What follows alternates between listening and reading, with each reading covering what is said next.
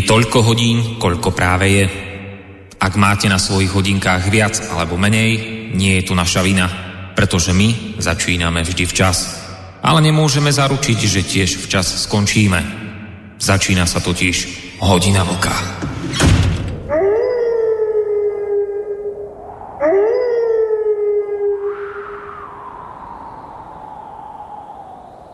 Dobrý večer, vážení poslucháči. Takže začína nám hodina vlka od mikrofónu, respektíve zo Skypeu sa vysiela z bansko štúdia. Vás zdraví Juraj Poláček. A dnes, dnešná téma bude podstate to si povieme, povieme potom. Len na začiatok tie základné informácie. Môžete nám písať na mail studiozavinaslobodnyvysielač.sk alebo písať na teda telefonovať na telefon 048 38 10 101. Takže ja už vítam pri uh, mikrofóne, respektíve pri Skype. Uh, Vlka, dobrý večer. Dobrý večer tobě, Juraj, díky za úvod a díky za to, že si to dneska vzal za Boriska, který, který mu jistě oba dva přejeme pěknou dovolenou. Zase. Eh, dobrý večer samozřejmě všem posluchačkám a posluchačům Slobodného vysílače, ať už jsou na země kvůli eh, kdykoliv a přirozeně eh, pěkný večer taky technikovi, který nám dneska podporuje v Bánské Bystrici ve studiu. Hmm. Takže úvodné privítanie máme za sebou a poďme teda k témam. Základnou témou, o ktorej sa dneska chceme baviť, je to plynovod Nord Stream 2, respektíve celá otázka dodávky plynu, obchodovania s plynom, význam plynu pre nielen pre Európu, Rusko, ale v podstate aj pre ďalšie krajiny a pre celý energetický biznis, respektíve e, pre politiku, ktorá sa okolo toho vynie. Druhou témou, ktorú určite chceme e, dneska nejakým spôsobom rozobrať, je zmluva o obmedzení rakiet krátkeho a stredného doletu, to znamená zmluva INF. Spojené štáty totiž práve dnes túto zmluvu vypovedali. To znamená, zmluva už v podstate oficiálne neexistuje. Takže chceme sa pozrieť aj na toto. A ak nám teda vyjde čas, e, tak e, aj nejaké ďalšie témy, prípadne podľa e, rôznych otázok, ktoré nám dúfame teda v tomto letnom čase dovolenkovom prídu na mail alebo nám niekto zavolá do štúdia, tak sa budeme snažiť zodpovedať. Takže to by bolo tak zhruba na úvod a ja ešte mm, poviem ako k tomu e, plynovodu Nord Stream 2 krátky, e, krátky pohľad. Čo sa týka plynovodu Nord Stream ako celej, celej sústavy projektov, tak e, začalo sa o nej jednať po roku 2009 po plynovej kríze, kedy Rusko zastavilo dodávku plynu po doslova krádežiach plynu na Ukrajine E, ktorú neboli schopní nejakým iným spôsobom vyriešiť. E, došlo teda e, k veľmi rýchlej dohode s Nemeckom a začal sa stavať prvý plynovod Nord Stream 1 s kapacitou 55 miliard kubíkov, ktorý vedie cez Balské more. Po roku 2014, keď došlo k zvýšeniu napätia medzi Západom a Ruskom ohľadom ukrajinskej krízy a konfliktu na Donbase a vlastne aj celej otázky Krymu, tak sa vlastne vytvoril nový projekt plynovod Nord Stream 2 dva, čo sú vlastne dve linky, ktoré majú takisto kapacitu 55 miliard kubíkov a ktoré spolu s plynovodom Turecký prúd majú vytvoriť náhradu toho komplexu plynovodov alebo plynovodnej sústavy, ktorá je na Ukrajine. To znamená, že je to projekt, ktorý evidentne vytláča Ukrajinu z toho, z toho plynového biznisu alebo transportného biznisu, alebo teda marginalizuje alebo umenšuje význam Ukrajiny a to sa mnohým krajinám samozrejme e, nepáči. E, takže e, toto je tá situácia na úvod a ja odozdám slovo Vokovi, ako to teda vidí on a čo všetko by sme si mali všimnúť alebo čo všetko by sme si mali prediskutovať. No, Juraj, díky za, ten, za to zahájení. Ty si správně konstatoval, že vlastně myšlenka Nord Streamu jako, jako přepravní cesty ta vznikla v roce 2009, kdy Evropa díky, opravdu díky loupežím a krádežím kijevského režimu při přepravě mm, plynu do střední a západní Evropy, tak eh, najednou jsme měli problém. Bylo to za českého předsednictví Evropské unie navíc, takže my si to u nás pamatujeme dobře. A e, ta cesta přes Ukrajinu, ta se ukázala nespolehlivá, a mm, nedostatečně zabezpečená. A samozřejmě, že Moskva na to musela nějak reagovat, ale ona na to e, samotná reakce Moskvy by nestačila na vymyšlení a realizaci e, potrubí Nord Stream 1. Ale tam se to tenkrát střetlo s velmi pozitivní e, s odezvou v západní Evropě, především v Německu ale t, když se otvíral Nord Stream 1, když se uváděl do provozu, tak to byla záležitost nejenom německá, ale tam, byl, eh, tam byli holanděni tenkrát, nadšeně tleskali, nadšeně tleskali dánové, nadšeně tleskali, je tuším i Belgie, eh, se Rakousko, Eh, všichni tihle byli, byli happy z toho, že se otevřel Nord Stream 1. Přestože už tenkrát proti tomu samozřejmě protestovali Poláci a, a baltský země, všem taky Bělorusko. A samozřejmě Ukrajina. Proč? Protože, protože jim šlo o peníze eh, za tranzit. A konec konců Slovensku a nám taky, protože dokud fungovaly plynovody v tom klasickém režimu přes Ukrajinu, Bělorusko, Polsko, Slovensko, Českosloven, Čes, Českou republiku, tak eh, za to byly velmi zajímavé peníze. Pro Ukrajinu vlastně přeprava plynu přes její území představuje dneska asi nejvýznamnější eh, devizový příjem, který Ukrajina vůbec má. Eh, ty cifry, když člověk hledá na internetu, tak mluví o třech miliardách dolarů. A to je něco, eh, o co když Ukrajina přijde, tak samozřejmě to bude hluboký, hluboký zásah do její ekonomiky.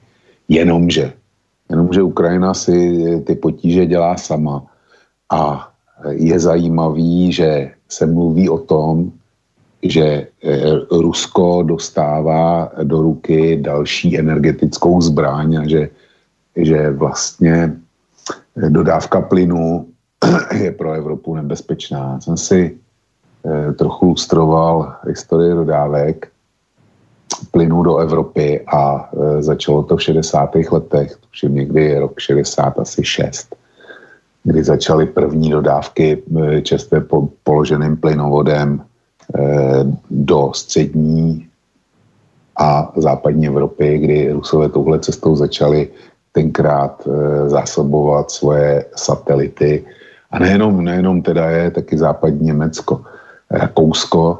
A jestliže uvážíme historii tohohle tranzitu, tak s výjimkou toho, toho přerušení, který jasně zavinila Ukrajina, to nikdo nespochybnil, tak od toho roku 66, nebo kdy to začalo do dneška, tak e, nebyl žádný výpadek. Mě by e, zajímalo, o co opírají tu e, takzvanou ruskou hrozbu a nebezpečnost eh, závislosti na Rusku ti, kteří tohle šíří. Já bych chtěl slyšet nějaký praktický argument.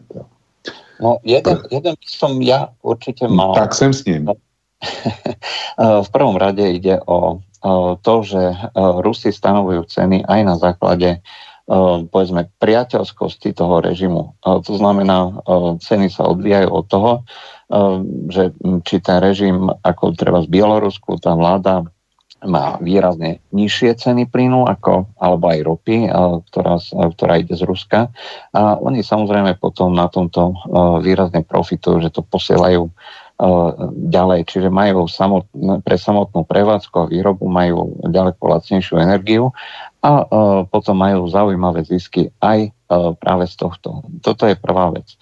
Druhá vec je, že v krajinách, ktoré boli výlučne závislé od ruského plynu, hlavne teda pobaltské krajiny, tak bola cena stanovená veľmi vysoko. Skutočne tam boli dodávky na základe dlhodobých zmluv take or pay, treba zvyše 400, 400 dolárov za tisíc kubíkov, s tým, že títo, títo krajiny ako náhle získali nejaký iný zdroj, hlavne sa týka Litvy, tam to bolo markantné. V momente, ako Litva od, si prenajala od Norov ten plávajúci terminál na príjem skvapalneného zemného plynu, Gazprom okamžite zareagoval a výrazne znížil cenu tohto plynu. Ako zbran sa to nedá nazvať. Skôr by sa to dalo nazvať ako využívanie toho do dodávateľa, eh, toho monopolného, výhradného, alebo teda eh, dodávateľa s najlepšími podmienkami na tom konkrétnom trhu.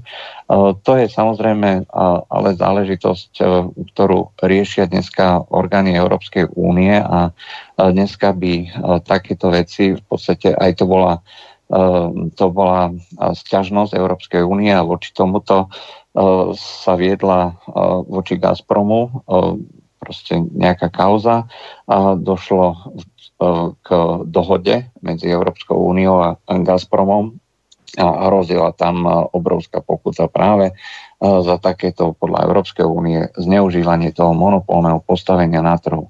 Ale čo sa týka samotnej zbrane, aj tak skutočne sa to dá nazvať len tou zbraňou v pozitívnom zmysle.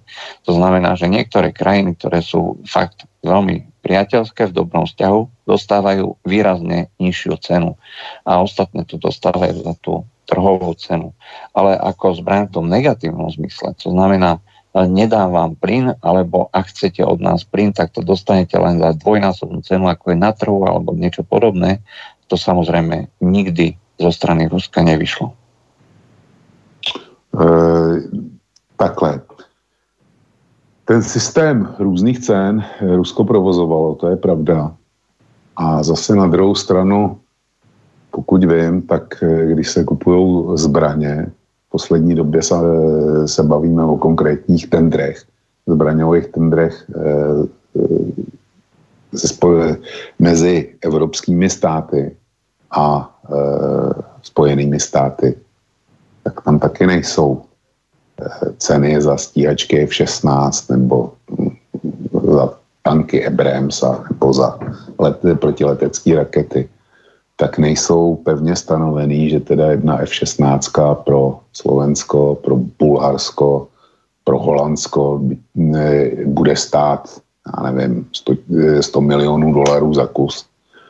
Neberte, mě, neberte to, tu cifru jako uh, vážně dal jsem údaj, není kusový cen, eh, kus, eh, kusová cena pro každého spojence eh, stejná, ale vždycky ten konkrétní obchod má novou cenu a ta cena se podle mě neřídí jenom tím, jestli slovenská F-16 bude lepší, lépe vybavená, modernější nebo horší než ta, která půjde do Bulharska nebo za co nakupovali Poláci.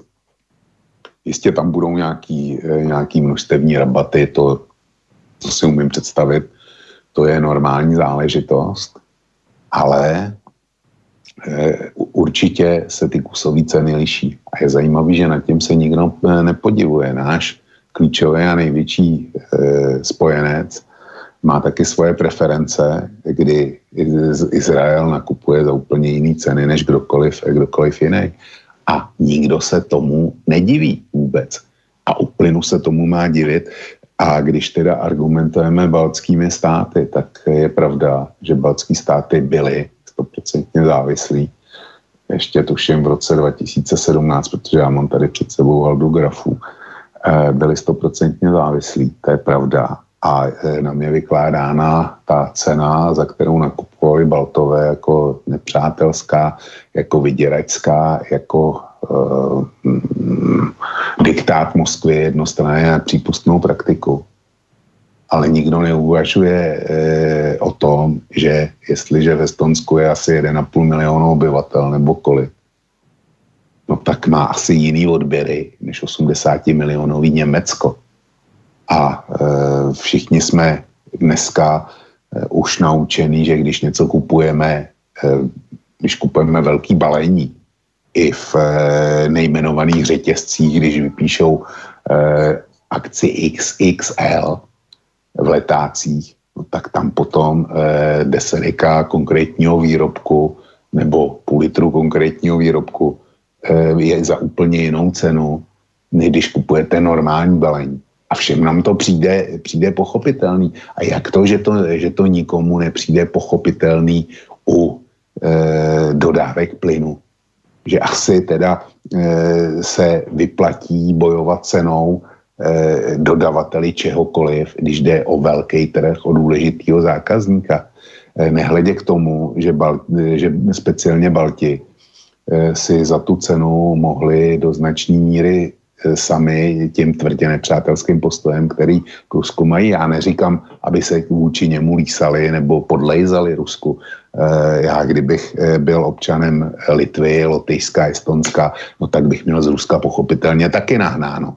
Taky, taky bych měl z něj strach. To, to přiznávám. Ale na druhé straně, jak se říkat, tyhle praktiky jsou, jsou nepochopitelné nebo musíme, jsou zločinný. Tak já říkám, zvažte velikost trhu zvažte to, jak vypadají zbrojní obchody eh, mezi hmm. partnery v NATO.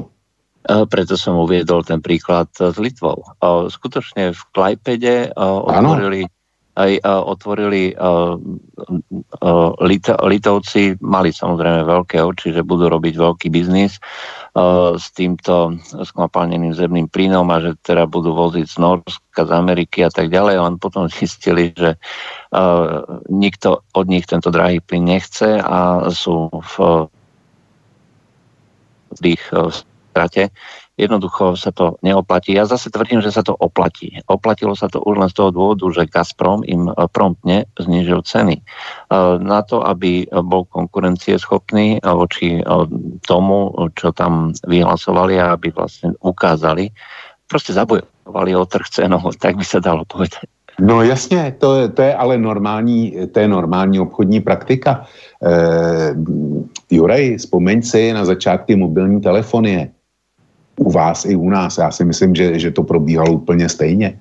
Já hmm. pamatuju dobu, dobu prvních mobilních telefonů, kdy, eh, kdy se platilo eh, tehdy Eurotelu za to, že, vám vůbec, že vás vůbec zapojil do sítě ta, tam, byl, tam byl vstupní poplatek. Jo. To dneska no. nikoho ani, ani nenapadne. E, a platilo, platilo se za přijaté hovory. Za, za přijatý hovory, to, to chci říct, protože ten Eurotel tady měl samozřejmě monopolní postavení a mohl si na tom trhu dělat, dělat co chtěl. A ku podivu tohle Evropská unie nebo respektive tenkrát jsme ještě nebyli, nebyli členy, tak Evropskou unii nechám být, ale všichni to brali jako normální, mně to teda normální nepřipadalo ale e, jak si vládám u nás, u vás to připadalo normální a e, telekomunikačním regulačním úřadům, jak by jsme. A bylo to, bylo to podle nich v pořádku, platili jsme jako mourovatý a e, jako budeme se tomu divit, e, týhle praktik, praktice se budeme teda divit zrovna akorát u Rusů při dodávkách plynu. To tež, co si říkal o té Klajpedě, tak to tež platí pro Polsko když eh, uvedlo do provozu eh, jejich terminály s Vinouští. Tam okamžitě došlo k tomu, že Gazprom řekl, dobře, tak my vám nabídneme, nabídneme na současné ceny 20% slevu. A je na Polácích, jestli chtějí dovážet takzvaný uhlovodíky svobody. To, je, mm, to myslím řekl americký minister energetiky, který je při otevření to, toho terminálu tak jako vyrukoval s pojmem uhlovodíky svobody. To, to já jsem se vrátil do, do roku 53 nebo 55, kdy jsem byl malý. Sotva jsem teda rozum bral. A slyšel jsem podobný, podobný řeči od Antonína Zápotockého eh, tenkrát. Mm, komunistická propaganda ta jela, ta jela úplně stejně. Uhlovodník svobody, no já si myslím, že normálního spotřebitele zajímají akorát u dodávek energií, zajímají akorát dva parametry První a základní stabilita dodávek a druhá základní cena. Nic, nic jiného mě jako spotřebitele nezajímá. A pokud by američani dokázali svůj skapalněný plyn dodávat e, za ruskou cenu, no tak e, a v, ve výši ruských dodávek, tak samozřejmě by byli naprosto vážným konkurentem a pak chápu, že by se asi uplatnilo politický hledisko. Ale jestliže by se mělo stát, že naše vláda česká rozhodne, e, protože tam ty si hrajou s nápadem, že my, se, my si vybudeme plynovod do Polska, do toho svinouští, jako speciální plynovod, Jo, asi e, takový nápady už byly. My se hádáme o to, že není miliarda na pokrytí požadavků krajů na e, ústavy sociální péče, ale e, máme velemosky, který e, jak si plánují, že teda bychom mohli natáhnout do toho svinoučí e, v naší vlastní režii e, trubky a kupovat to tam odsaď. To, to prostě jsou věci, které, říkám, kdyby to dávali američani za stejnou cenu, co rusové, zavázali se k tomu a v dostatečných objemech, tak bych chápal, že asi teda zafunguje politický hledisko. Ale my jsme, e, my máme tržní hospodářství a najednou si hrajeme e, s pojmy jako, jako e, lojalita ke spojenci nebo uhlovodíky svobody Eh, kam se to dostáváme.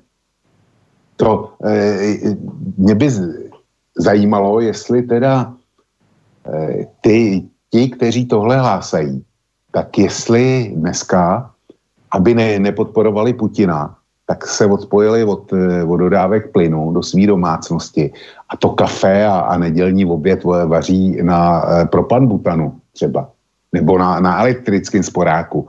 A jestli teda vyhodili plynový kotle na vytápění svých bytů a domů a jestli, jestli místo toho, aby nepodporovali Putina, tak jedou na, na nějaký dřevní pelety nebo e, elektrický přímotopy.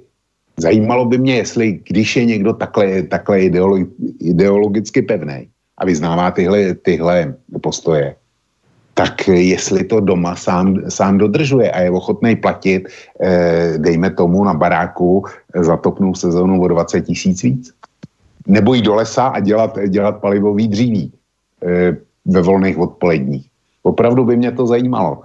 Eh, prostě já jsem člověk z praxe a eh, myslím tak, jak myslí každý obyčejný eh, klient, eh, kupující, prostě eh, obyčejný spotřebitel. A jestliže mi někdo začne tvrdit, že z ideologických důvodů eh, mám platit o 20% víc, tak prostě já říkám, že nebudu. No, to, nie je to len v Česku, je to aj na Slovensku. Svojho času pred pár dňami unikla taká komunikácia zo strany Sloboda a Solidarita do médií, kde sa vlastne zhovárali tí nejakí čelní predstavitelia tej strany o amerických základniach a kde sa predseda strany pýtal, pýtal tých svojich povedzme spolu E, straníkov, e, že čo nám teda za to Američania dajú, že máme sa, o to, máme sa pýtať, že čo nám za to Američania dajú, že on nemá problém s tým, že tu budú Američania a tak ďalej a tak ďalej, ale ne, malo by to byť niečo za niečo, bolo by treba to vyjednať a s, s nejakými presnými obchodnými podmienkami a zo strany uh, E, tých e, spolustraníkov bol obvinený e, z proruského zmýšľania, z latentného protiamerikanizmu len za to, že sa pýtal na úplne obyčajné normálne veci. Čo za to? A ako si to zmluvne zabezpečíme? A toto bola uniknutá komunikácia z povedzme tých e, čelných predstaviteľov e, tej donedávna najsilnejšej opozičnej strany. Takže nie je to len realita Česká, je to aj realita Slovenska. Takže po tej formálnej retorickej stránke, ale tí ľudia, pokiaľ to nejde z ich vlastného vrecka, oni sú ochotní e, bojovať do posledného Čecha, do posledného Slováka ale nesmie to ísť samozrejme z ich vrecka. No ano, oni jsou, oni jsou ochotní platit americký plyn, e, jakkoliv drahej, do poslední koruny nebo do posledního eura z tvojí a mojí kapsy. Jo. To, to, si, to, si, to, si trefil, to si trefil naprosto přesně. Ale e, ještě k tomu Nord Streamu, jak říkám, e, Putin by stokrát mohl e, přemýšlet o tom, že vybuduje e, plynovod Nord Stream 1 a Nord Stream 2. Ten, ta jednička, ta, e, ta vznikla jako reakci e, jako reakce na Ukrajinu. Dobrý večer. Dobrý večer. Ano, ano. O techniky Peter jak se hlásí. Máme telefon do studia. Dobře, tak jsem s ním. No, dobrý večer, tady Brno. Já mám spíš jenom takovou uštěpačnou poznámku. E, jestli e, vrtulníky pro armádu České republiky bude e, americká strana dodávat da, za ruský peníze, anebo dejme tomu, že když si vezmu e, zpátky minulý rok, e, byla uzavřena dohoda o deblokaci e, bývalého jugoslávského e, dluhu Mělo to být vlastně 800 eh, milionů korun na naše, ale dohoda byla uzavřená jenom na nějakých, myslím, eh, asi něco 250 milionů. Či to mohlo dojít k tomu, že by se Česká republika se srbskou vládou dohodla na tom, že srbská vláda nakoupí ruské zbraně a tyto zbraně potom přeprodá. Samozřejmě se to odečte od toho dluhu Eh, armádě České republiky a dále dá se říct, že bychom i na tom ušetřili. Nemuseli bychom dělat žádný výběrový řízení, dostali bychom to v podstatě jako dar. Jo? To se týká i dalších věcí. Jo? Proč e, třeba Slovenská republika nekupuje F-16 za ruské peníze. A to je vše, díky za těch Mm, ďakujeme za zavolanie. No, uh, tak uh, ja, ja poviem ešte k tým vrtulníkom. My sme tiež kúpili ruské, uh, teda americké vrtulníky UH-60. Uh, tieto vrtulníky americká armáda, ja som videl, uh, to, čo, za čo nakupuje americká armáda. Um, Samozrejme, že sa nakupuje vždycky za uh, vyššiu cenu ako domáca armáda, to predsa nikto nespochybne. Iba, že naša propaganda hovorila, že my sme uh, vyjednali také podmienky, presne ako má americká armáda. Aj to bola naša propaganda. Americká armáda to nakupuje za nejakých 16-17 e, miliónov. My sme nakupovali, ja neviem, nejakých 28-29 miliónov tie vrtulníky bez akéhokoľvek vybavenia. Hej, to znamená nejaké podvesy, kde sa zavesia rakety, neprichádzali do úvahy. To bola len ako opcia na ďalšie do vybavenie, čiže tam bola základná zmluva na vrtulníky plus ak budeme chcieť nejaké ďalšie veci, tak sa dokúpi za pár sto miliónov viacej. Čiže určite to nie je náhrada tých vrtulníkov, ktoré sme mali, tie EMI, MI-17, ale tie ruské vrtulníky Eh, tie ruské vrtulníky uvezú eh, viacej eh, osôb vo svojom vnútri a tým pádom minimálne z tohto hľadiska sú výrazne schopné tým americkým. A čo sa týka tej deblokácie, čo povedal poslucháč, No, je prijatá zásada, že z Ruska sa nič kupovať nebude v krajinách NATO.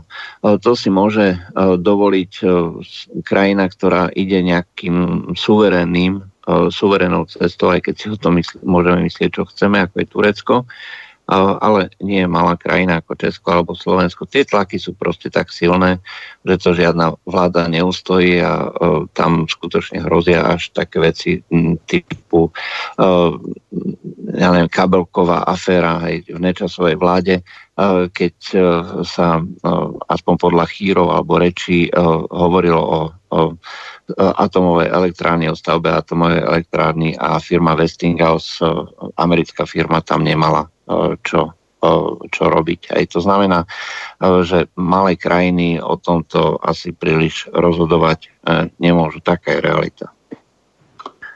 Juraj, e, máš pravdu. Já se k tomu deblokaci jugoslávského dluhu vyjadřovat nebudu, ale máš naprostou pravdu, e, že z Ruska dneska dovést vojenský materiál s výjimkou náhradních dílů na ty ruský systémy, který už armáda má, používá, Eh, prostě není možný. To, to, jako, to ideologicky je nepřípustný. Takže tudy cesta nevede, nicméně já poctivě přiznám, že eh, o deblokaci jugoslávského dluhu nic nevím a nic jsem neslyšel, takže posluchači děkuju za informaci, že něco takového běží. Ale ještě vděčnější a zdravím ho do Brna jsem mu za to, že vzpomenul kauzu s vrtulníkama. Vy už je máte, my je hodláme pořídit a já jsem o tom psal e, články, tuším, že dva. A u nás je to opravdu pěkná kauza, protože u nás e, Babiš rozhodl o tom, že vlastně výběrový řízení, e, do kterého e, byl zařazený společný vrtulník Evropské unie, který vyrábí konzorcium Airbus, e, do kterého byl e, zařazený eh, anglobritský eh, vrtulník Augusta, eh, pak tam byl ještě, ještě někdo eh, další a pak tam byly dva vrtulníky americký od Sikorského a od Bela. Takže vlastně žádný velký výběrový řízení neproběhne, že to dáme z ruky Američanům, buď jedním nebo druhým.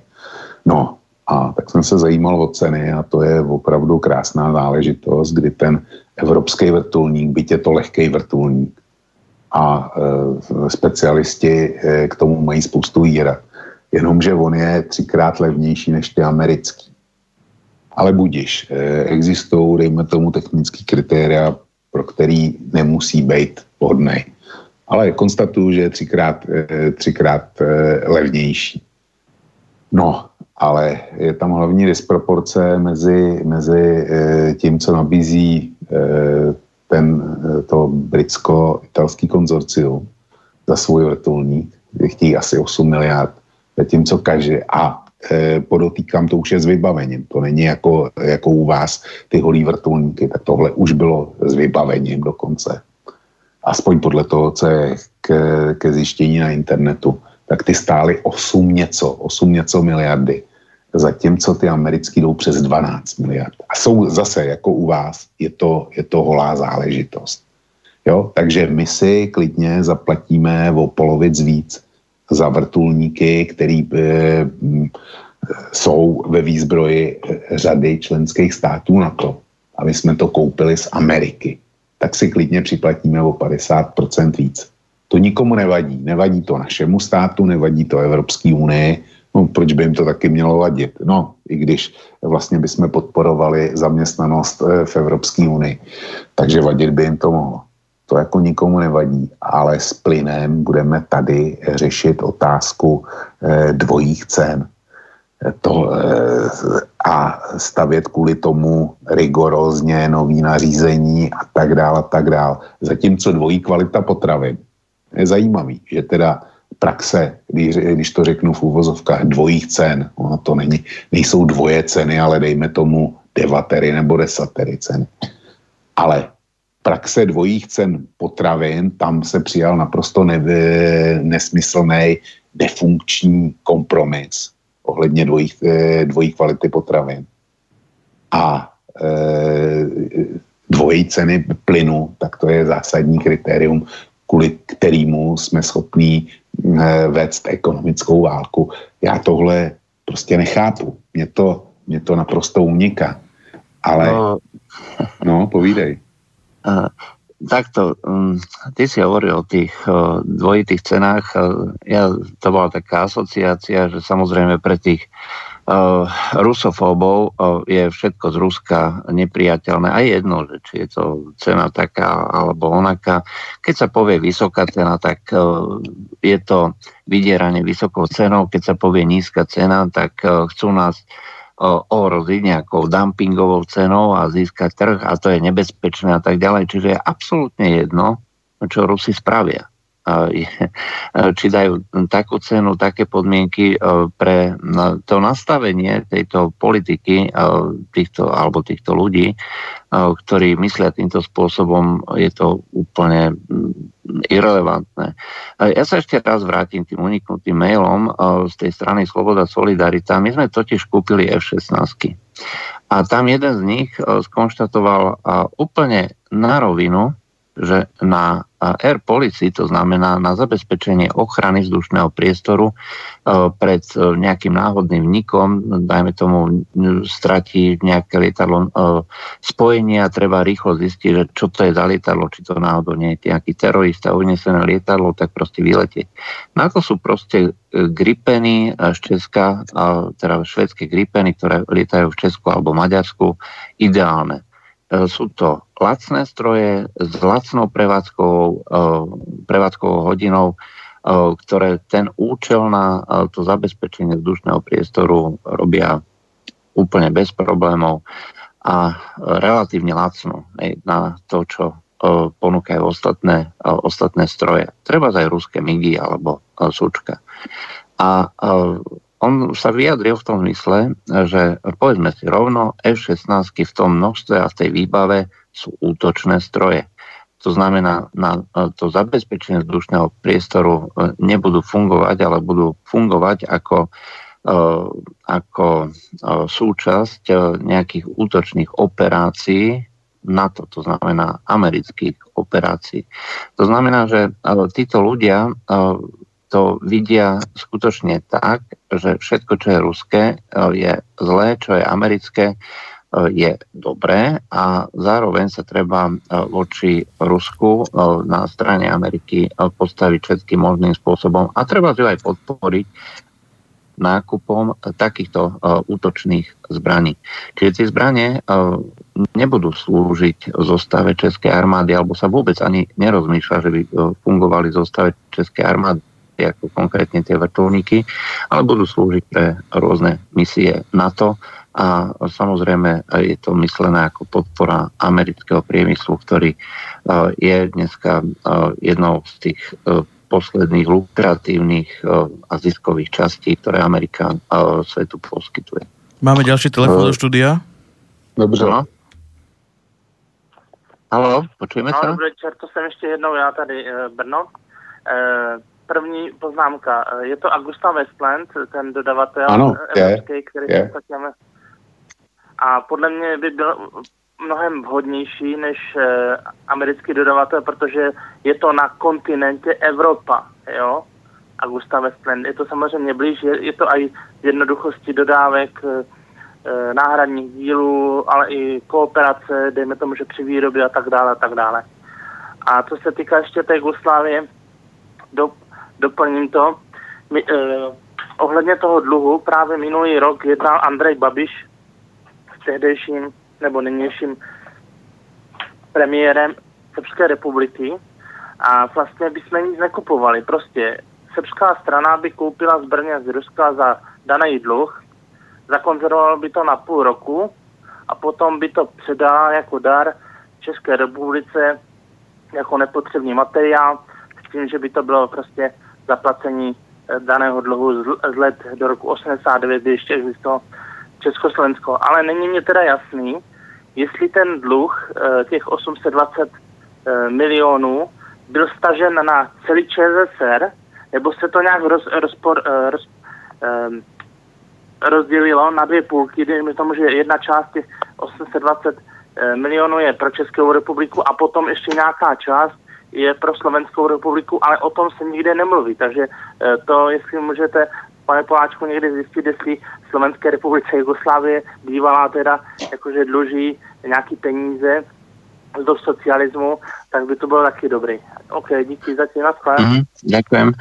Uh, no, ja o tom srbskom dlhu neviem absolútne nič, že som na to presne takisto ako ty. Uh, no, takže já se k tomu zkusím vyjádřit. Já o tom, o té deblokaci těch jugoslávských pohledávek nevím nic, ale vím jednu věc, že když se dělila eh, republika, tak se rozdělovaly i tyhle zahraniční pohledávky. Takže pokud tam jednal Babiš, tak jednal pouze eh, za tu část, která připadla České republice po rozdělení Československa. Tím jsem si jistý. Ale ještě, ještě teda k těm vrtulníkům, když, když o tom mluvíme. Eh, nejsem odborník na vrtulníky. Takže nejsem eh, kompetentní k tomu, abych se vyjadřoval, jaký eh, ty Westlandy mají parametry. a je to v podstatě jedno, ale je to vyzkoušený vrtulník, který lítá ve spoustě e, armád členských zemí NATO a zřejmě plná spokojenost, když se drží na trhu. A pro mě je rozhodující, že místo 12 miliard něco, my jsme zaplatili 8 miliard něco. A už teda s, do, s dodávkama e, té nadstavby e, prostě všelijakého navigačního a zbrojního vybavení. Jo, to je pro mě rozhodující cena. Armáda by dostala to, co, e, to, co asi potřebuje, co by jí nějak sloužilo. Možná, že, že by to bylo jenom 90% toho nebo 85% toho, co si představují. Ale lepší, lepších 85% za přijatelnou cenu pro nás jako pro republiku, než něco eh, k těm, eh, pokud vím, k těm americkým vrtulníkům byla taky spousta eh, odborných výrad. Takže jestliže by splňovali, dejme tomu, na o 5% víc, tak není odůvodněný, aby stály o polově, o 50% víc než ty Westlandy. Jinak Juraji, my těch vrtulníků pořídíme buď 12 nebo 14, jo. 12 nebo 14. Takže že bychom nějak významně tím posílili eh, v nějaké další expediční válce eh, váleční úsilí Spojených států, například proti Iránu, tak s našima budoucíma 12 vrtulníkama nemám starost. To, jako, to v té kapacitě to, to není. Jo. To samozřejmě nie, já se skoro obávám, že to je, že to je Eh, ten uh, drák na chvost, hej, to znamená uh, ten neustály uh, ťah uh, smerom uh, na východ, čo sa, uh, čo sa vlastne dneska deje v Európe, to znamená uh, sa zvyšujú zbrojené kapacity, zvyšuje sa počet vojakov, dodávajú sa nové, nové zbranie. A proste Európa sa hrozne militarizuje. A toto mi pripadá ako súčasť e, to, tejto výbavy. Čiže ak je to americké úsilie, ktoré vlastne túto Európu nejakým spôsobom determinuje, určuje, že sa to bude robiť takýmto spôsobom, no tak potom krajiny, ktoré do toho moc hovoriť nemôžu, ako Slovensko alebo Česko, tak majú na výber Eh, kúpiť eh, americké vrtulníky, alebo prostě vy vládnu nebudete. Vyberieme si inú vládu. Asi tak. No tak oni to musí odhlasovat voliči, jo. To zase tak úplně jednoduchý to taky není. voliči A... áno, ale tá konkrétna, konkrétna vláda. Uh, no, ono je to celé veľmi, veľmi zvláštne. Napríklad uh, my sme si zvolili prezidentku, aj Zuzanu Čaputovú. Jasný. No a vyzerá to, vyzerá to tak, že to bola skutočne, um, nechcem povedať priamo operácia, ale uh, určite na tom uh, mali záujem skôr tie zahraničné uh, kruhy alebo zahraničné štáty a krajiny, uh, ako tá domáca politická scéna. Tie rôzne podivnosti, ktoré sa okolo tých strán a rôznych peňazí, ktoré sa tam uh, okolo toho točili. Eh, ja neviem, eh, treba aj tá eh, marketingová agentúra Arona Šaviva, ktorá to je človek, ktorý má veľmi úzke kontakty s ľuďmi z tých rôznych povedzme tajných služieb, či už izraelských alebo severoamerických. Sú to veci, ktoré vytvárajú taký príliš veľa otázok, asi tak.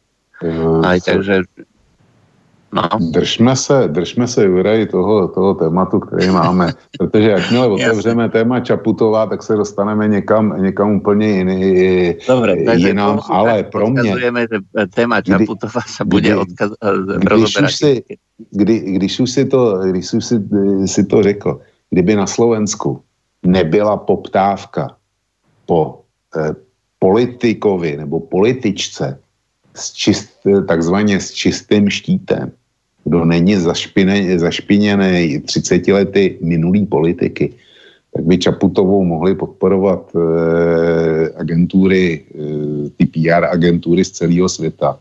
Mohla by mít peněz, kolik by chtěla, stejně by jí to nebylo nic. A, ako, to je samozrejme, hej, ja, ja ju ako prezidentku uznávam, hej, tak to je, bola zvolená legitimným spôsobom. Hej. To znamená, že dostala uh, v tajných a demokraticky uh, uskutočnených voľbách. Vyhrala dvě ku jedný, v poměru dvě ku no. jedný. Není, to není Vyhrala ako, nie do čom, hej.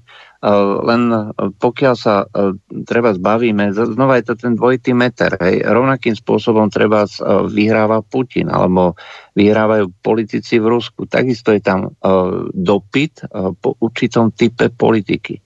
A pokiaľ niekto tvrdí, že to bolo, že to bolo nedemokratické a že tam tá vláda robila nejaké machinácie, no keby si to voliči neprijali, tak môže robiť koľko chce tých machinácií a ovplyvňovať hlasovania tých voličov jednoducho by e, neboli zvolení.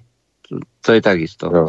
Prostě opustme tohle, opustme tohle téma, protože, e, protože to se dostaneme někam jinam. Ale já se vrátím k tomu, co jsem měl roz, e, jako v ústech, než zavol posluchač z Brna poprvně. A sice tam jsem konstatoval, že Nord Stream 1 byla reakce na rok 2009 a na kradení plynu z Ukrajiny. To neplatí o Nord Streamu 2. Tady eh, ta myšlenka je úplně eh, jiná, protože eh, podle mě je to záležitost toho, že se Německo mezi čase rozhodlo zásadním způsobem změnit svůj energetický mix. Prohlásilo, že odstoupí od výroby elektrické energie v atomových elektrárnách Eh, po Fukushimě. Najednou se prostě úplně všichni zbláznili.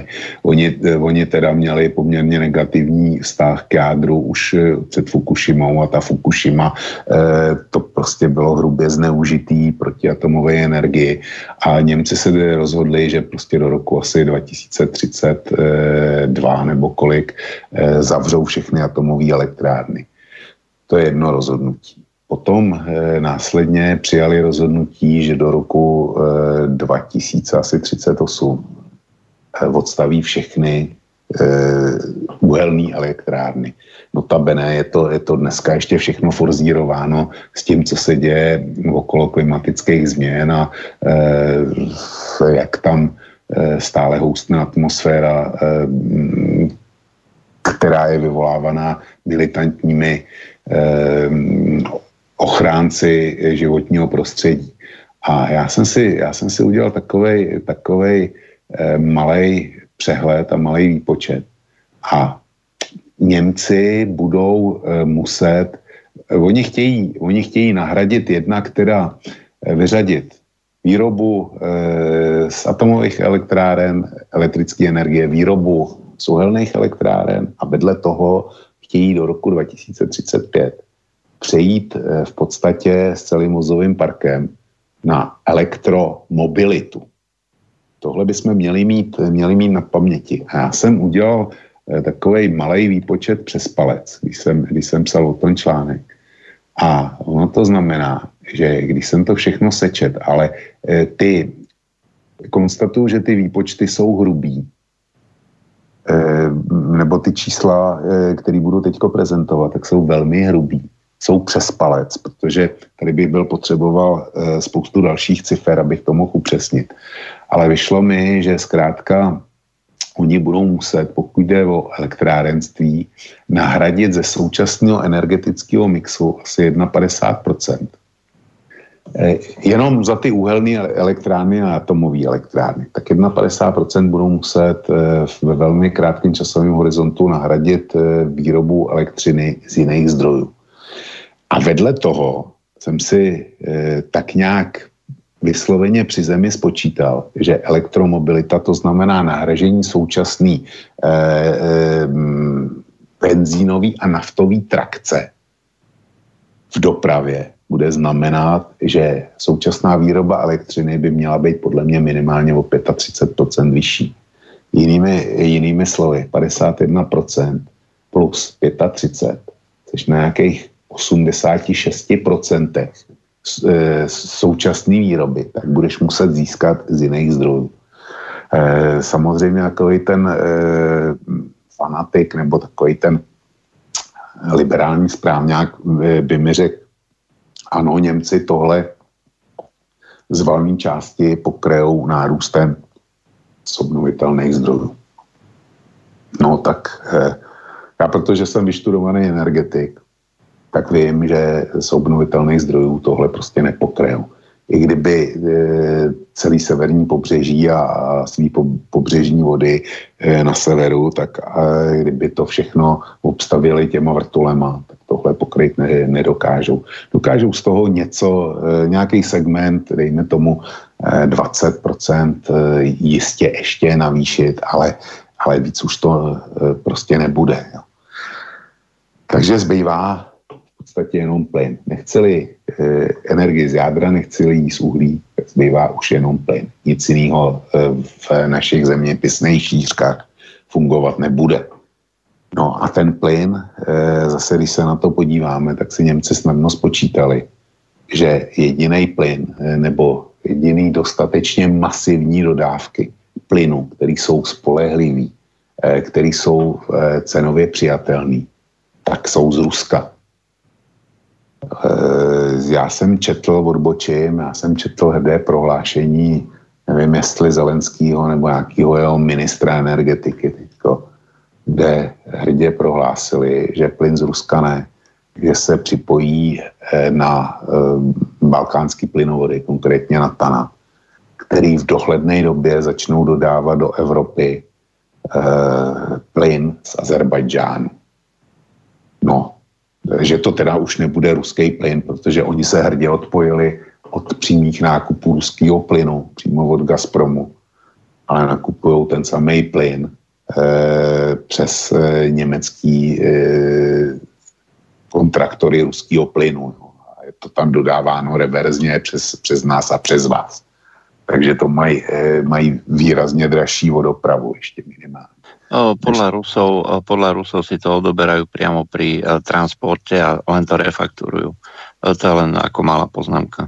No dobře, jo, to je, to je taky možný, ale vím, že, vím, že nějaký reverzní, reverzní dodávky na, na Ukrajinu byly a že to byla velká sláva tenkrát.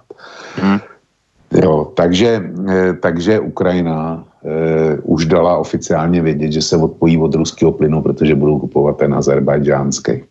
No, jestli někdo chce vyměnit závislost na dodávkách z Ruska na závislosti eh, na dodávkách přes Turecko, tak to klidně udělá. To je, to je fakt dobrý nápad. Nehledě k tomu, že ten, eh, to propojení mezi Ukrajinou a eh, tím Tanapem se bude muset teprve postavit a bude to vyžadovat zase další a poměrně velkou investici. Prostě tohle ideologické myšlení, to je, to je problém. Já neříkám, že ho nepoužívám taky. Používám, ale jenom ve věcech, kdy, eh, kdy prostě ideologické myšlení má e, nějakou paralelní cenu, má smysl k myšlení ryze technokratickému nebo ryze ekonomickému. Jo. A e, takový případy samozřejmě jsou, ale tohle podle mě ten případ není, zejména když se podívám na to, jak vypadá životní úroveň obyčejného Ukrajince, který mu zvýšili ceny plynu, já nevím, jestli osmkrát nebo desetkrát od Majdanu. Jo, ale prostě zvýšili mu je naprosto strašným způsobem, eh, který eh, ty domácnosti eh, zatěžuje likvidačně. A zkrátka Němci si vyhodnotili to, co jsem říkal od roku 66 bez ohledu na to, co se dálo na eh, politické scéně, ať už evropský nebo světový, tak ty Rusové dodávali každý den a dodávali spolehlivě. A vyhodnotili si, že vzhledem k tomu, že produkce norských naftových polí klesá, eh, Norové už nejsou ta e, země nebo mezených ropných a e, plynových možností, jako, jako byla před 15 lety kdy Holandiani, pokud vím, tak eh, se chystají uzavřít svý největší naftový pole, určitě pro zahraniční dodávky a chtějí si to už nechat jenom sami pro sebe, protože jeho výtěžnost taky významně klesá. No tak jim zbyli, zbyli Rusové. Samozřejmě, že se nabízí ještě, ještě například možnost napojit se na francouzský plynovody, eh, kam teče plyn z Alžírska. Ale je to, je to o kapacitě a je to zase o e, spolehlivosti dodávek. Ta spolehlivost, jestliže přejdeš jestli je zrušíš atomový elektrárny, jestli zavřeš úelky, tak potřebuješ eh, k těm větrníkům a solárům eh, takzvaný pevný zdroj, který, který bude vyrábět vždycky, který je vždycky pohotový, který najíždí pokud možno rychle. A to je opravdu o plynu. A tam už, te, tam už veškerá ideologie končí. Tam nemůžeš riskovat to, že nějaký eh, fanatický islamista, který bude chtít svrhnout vládu v Alžírsku, tak prostě zautočí tady na, na ústí toho plynovodu na eh, alžírském pobřeží středozemního moře. Jo, to též platí pro, pro dodávky, eh, dejme tomu, eh, z Blízkého východu. A podle mě válka o možnost natažení plynovodu eh, ze Saudské Arábie, z Kataru a z Emirátů byla pravou příčinou války v Sýrii. Protože Assad tohle nepovolil, Eh, Rusové samozřejmě to povolit nechtěli taky, protože by tím ohrožovali svoje zájmy. A eh, celý ten boj v Sýrii, ten byl vyprovokovaný podle mě a mám eh, článek, který jsem nepsal já na kose, tak mám asi dva, který mi přišli od, už když ta válka v Sýrii začala, od jiného autora, který tohle konstatoval tenkrát už naprosto bez obal. To je příčina, to je příčina e, syrské války. Takže ať, se nám, ať to vezmeš z kterýkoliv chceš strany, tak jestliže si v, e, v energetice celý země odkázaný v podstatě do budoucna na plyn a plynový elektrárny, tak si musí, e, tak alfou a omegou je mm, stabilita dodávek. A Rusové to ukázali, že, že prostě stabilní jsou. To je jedna poznámka. Druhá poznámka je, že, my, eh, že nám je prezentováno, jak Evropa je hrozně závislá od ruského plynu a že to může být použitý jako zbraň. Ano, může to být eh, v případě všech případů použito jako zbraň, ale je to, je to zbraň na jeden výstřel. To je prostě eh, stará soubojová pistole, která vystřelí jednou a dál už jí, dál už jí nenaběž. Ty rusové jsou na tom s tou závislostí úplně stejně jako, jako Evropa na nich, možná ještě hůř. Eh, vývoz energetických uhlovodíků tvoří podstatnou část jejich eh, exportu. A ruský hospodářství je dneska na vývozu eh, energetických uhlovodíků závislý, byť trochu míň. Je to paradox, ale oni jsou dneska na vývozu energií závislí o dost méně, než byli před uplatněním všech možných sankcí, které jsme na ně pověsili. Dneska eh, tím, že jsme eh, je sankcionovali, tak eh, oni museli spoustu věcí začít vyrábět sami, restrukturalizovat svý hospodářství. My jsme je k tomu přinutili. Ale přesto, že teda podíl, podíl vývozu energií klesl, tak je pořád významný a tvoří, já nevím, jestli 35% nebo kolik, ale prostě hodně.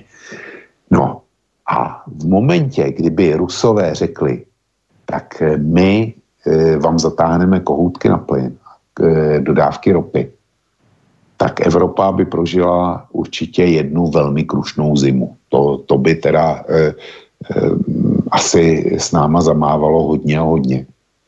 Ale Evropa by na to reagovala jasným způsobem, že by přestala koukat napravo, nalevo, eh, přestala by řešit, jestli dodávky z Blízkého východu jsou eh, rizikový nebo ne, ale prostě by začala stavět plynovody a uvedla by je do, do eh, provozu tak rychle, jak by to jenom šlo a šlo by to hodně rychle. Jo. A v tu ránu by Rusové zmizeli z trhu. Prostě do Evropy už by, eh, už by dodávali jenom skutečně za naprosto dumpingové ceny, protože by měli Kainovo znamení naprosto nespolehlivého dodavatele, který, eh, kterýho by se nedokázali zbavit.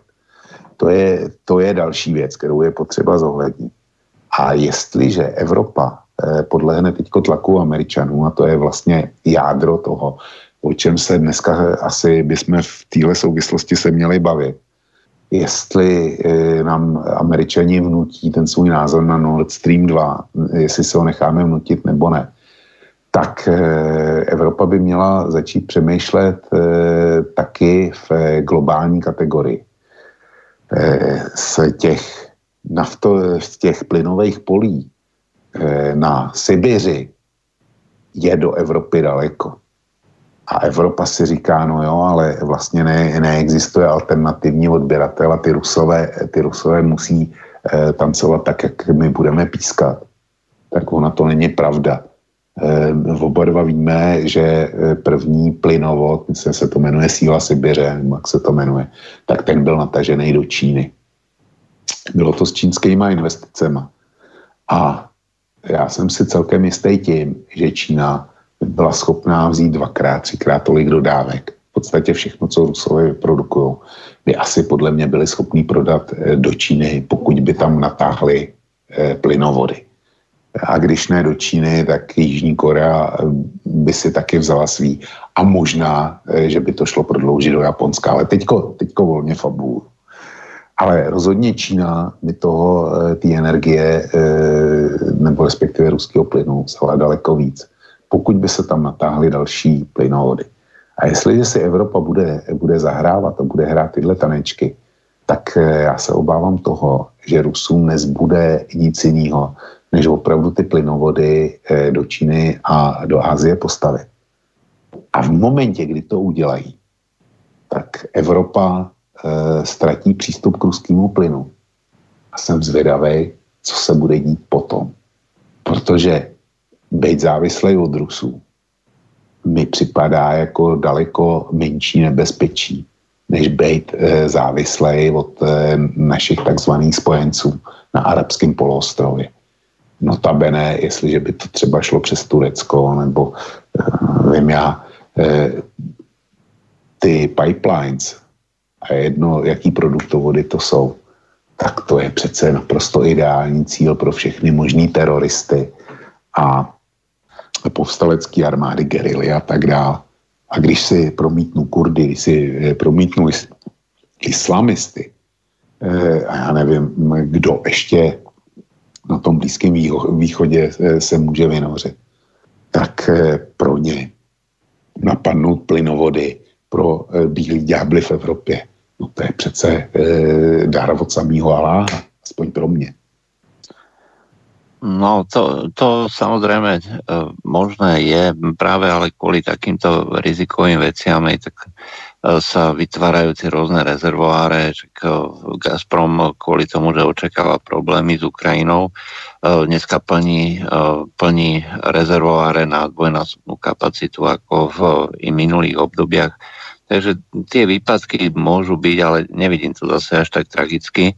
Eh, ja si skôr myslím, že eh, kľúčový, kľúčové riziko nie je ani tak eh, tí tzv. spojenci na Blízkom východe, pretože odtiaľ, keď sa má brať niečo, nejaké suroviny, ak sa hovorí, že Rusi sú závislí od vývozu surovín, tak sa bavme treba o týchto krajinách, ktoré nie že sú závislé. Oni bez toho nevedia prežiť. Rusi vedia prežiť bez uh, Eh, predaja plynov, pretože ich eh, podiel, podiel plynu na HDP je dneska, alebo teda podiel týchto uhlovodíkov na celkovom HDP alebo obchod s týmito uhlovodíkmi tvorí už menej ako 10%. To znamená, majú tak silný vnútorný trh, že pokiaľ by ich všetky krajiny zavrali vrátane Číny, tak jednoducho prežijú ďalej ale to sa nedá povedať o krajinách toho Blízkoho východu. Oni sú na tom existenčne závislí. Takže tam vidím skôr riziko toho nášho úhlavného spojenca Spojených štátov amerických, ktorí v podstate robia tú politiku tak, aby boli tie krajiny závislé nielen po tej obchodnej stránke, to znamená mať pod palcom a k dispozícii tie rôzne nástroje toho finančného trhu alebo vôbec e, obchodovanie s týmito uhlovodíkmi cez e, dolárové konta, ale, ale potom aj čo sa týka transportu. Jeden z dôvodov, prečo Amerika udržiava takú širokú základní je mať vlastne pod kontrolou svetový transport, svetový biznis transportom.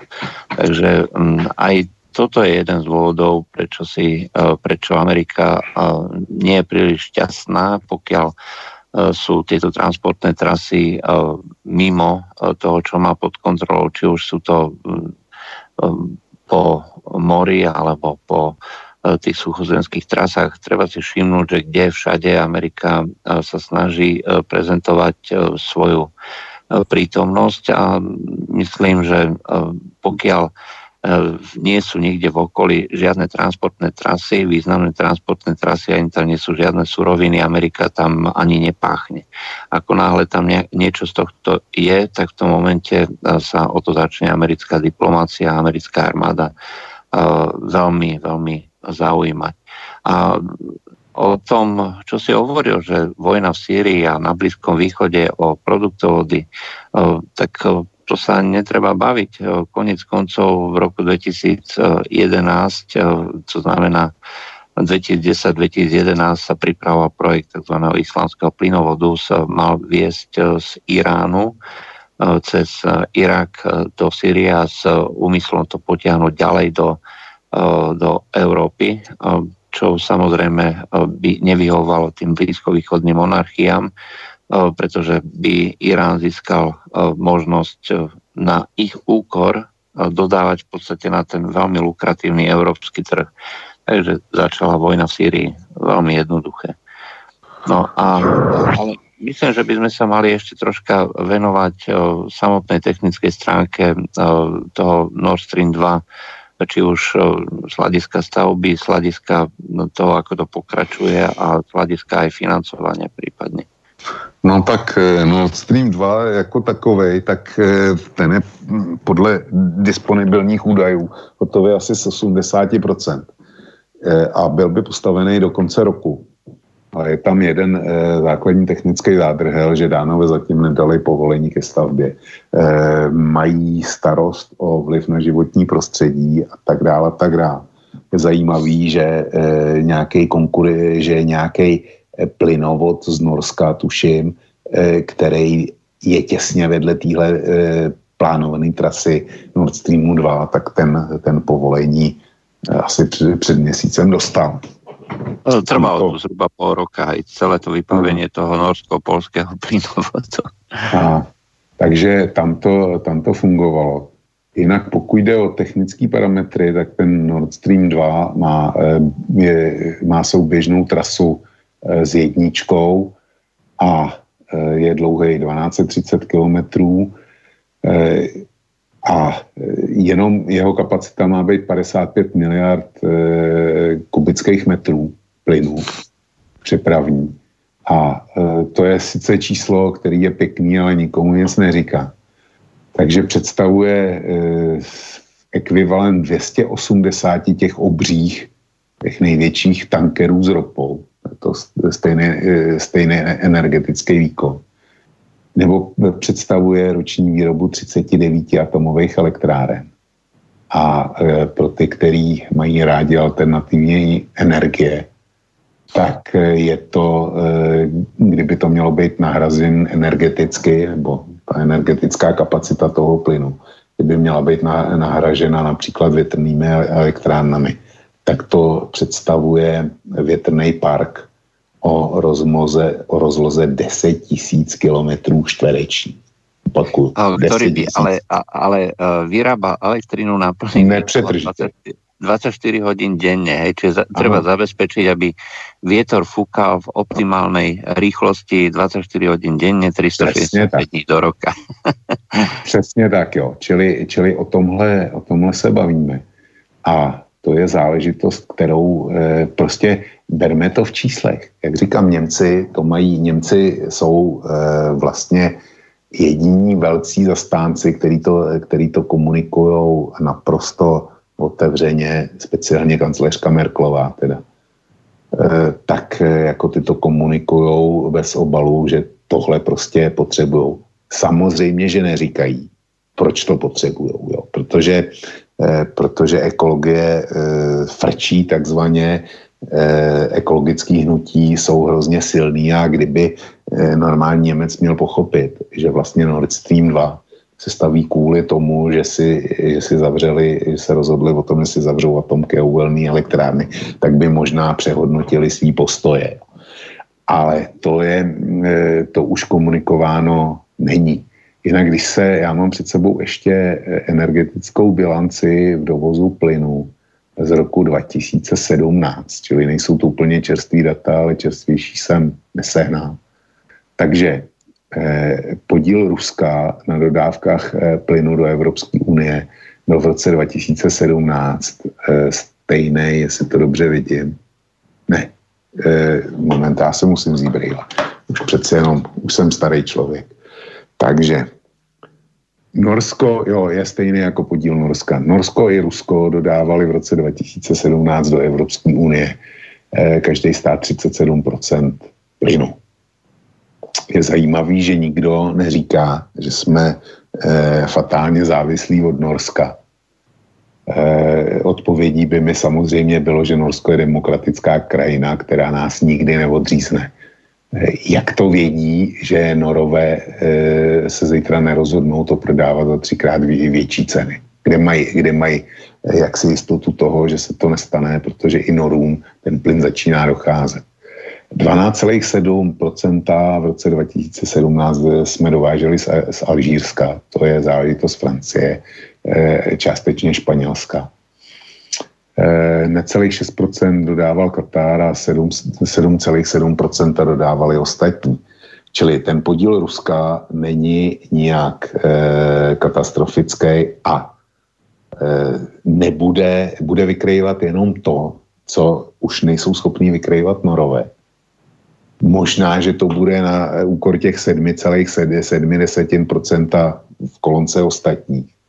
Nevěřím, že to bude na úkor na úkor Al- Alžírska a jestli to půjde na úkor, na úkor Kataru, tak eh, to by Evropa spíš měla eh, být vděčná za to, že, že prostě to bude brát od někoho jiného, než od eh, tvrdě islámských režimů. Ale my toho vidíme přes střídní, přes střídní brejle. A ty už si na začátku zmínil, on je tam ještě jeden důvod, že jsme ho zmínili kdy se ukazuje na, na Ukrajinu, že přijde eh, Ukrajina o transitní poplatky. Samozřejmě Ukrajinu to bude hodně bolet, to je bez debaty. A Rusové to dělají taky kvůli tomu, to je taky bez debaty. Nicméně je zvláštní, že jsem nečetl článek, že by ruský plen vadil v momentě, kdy půjde starým potrubím přes Ukrajinu.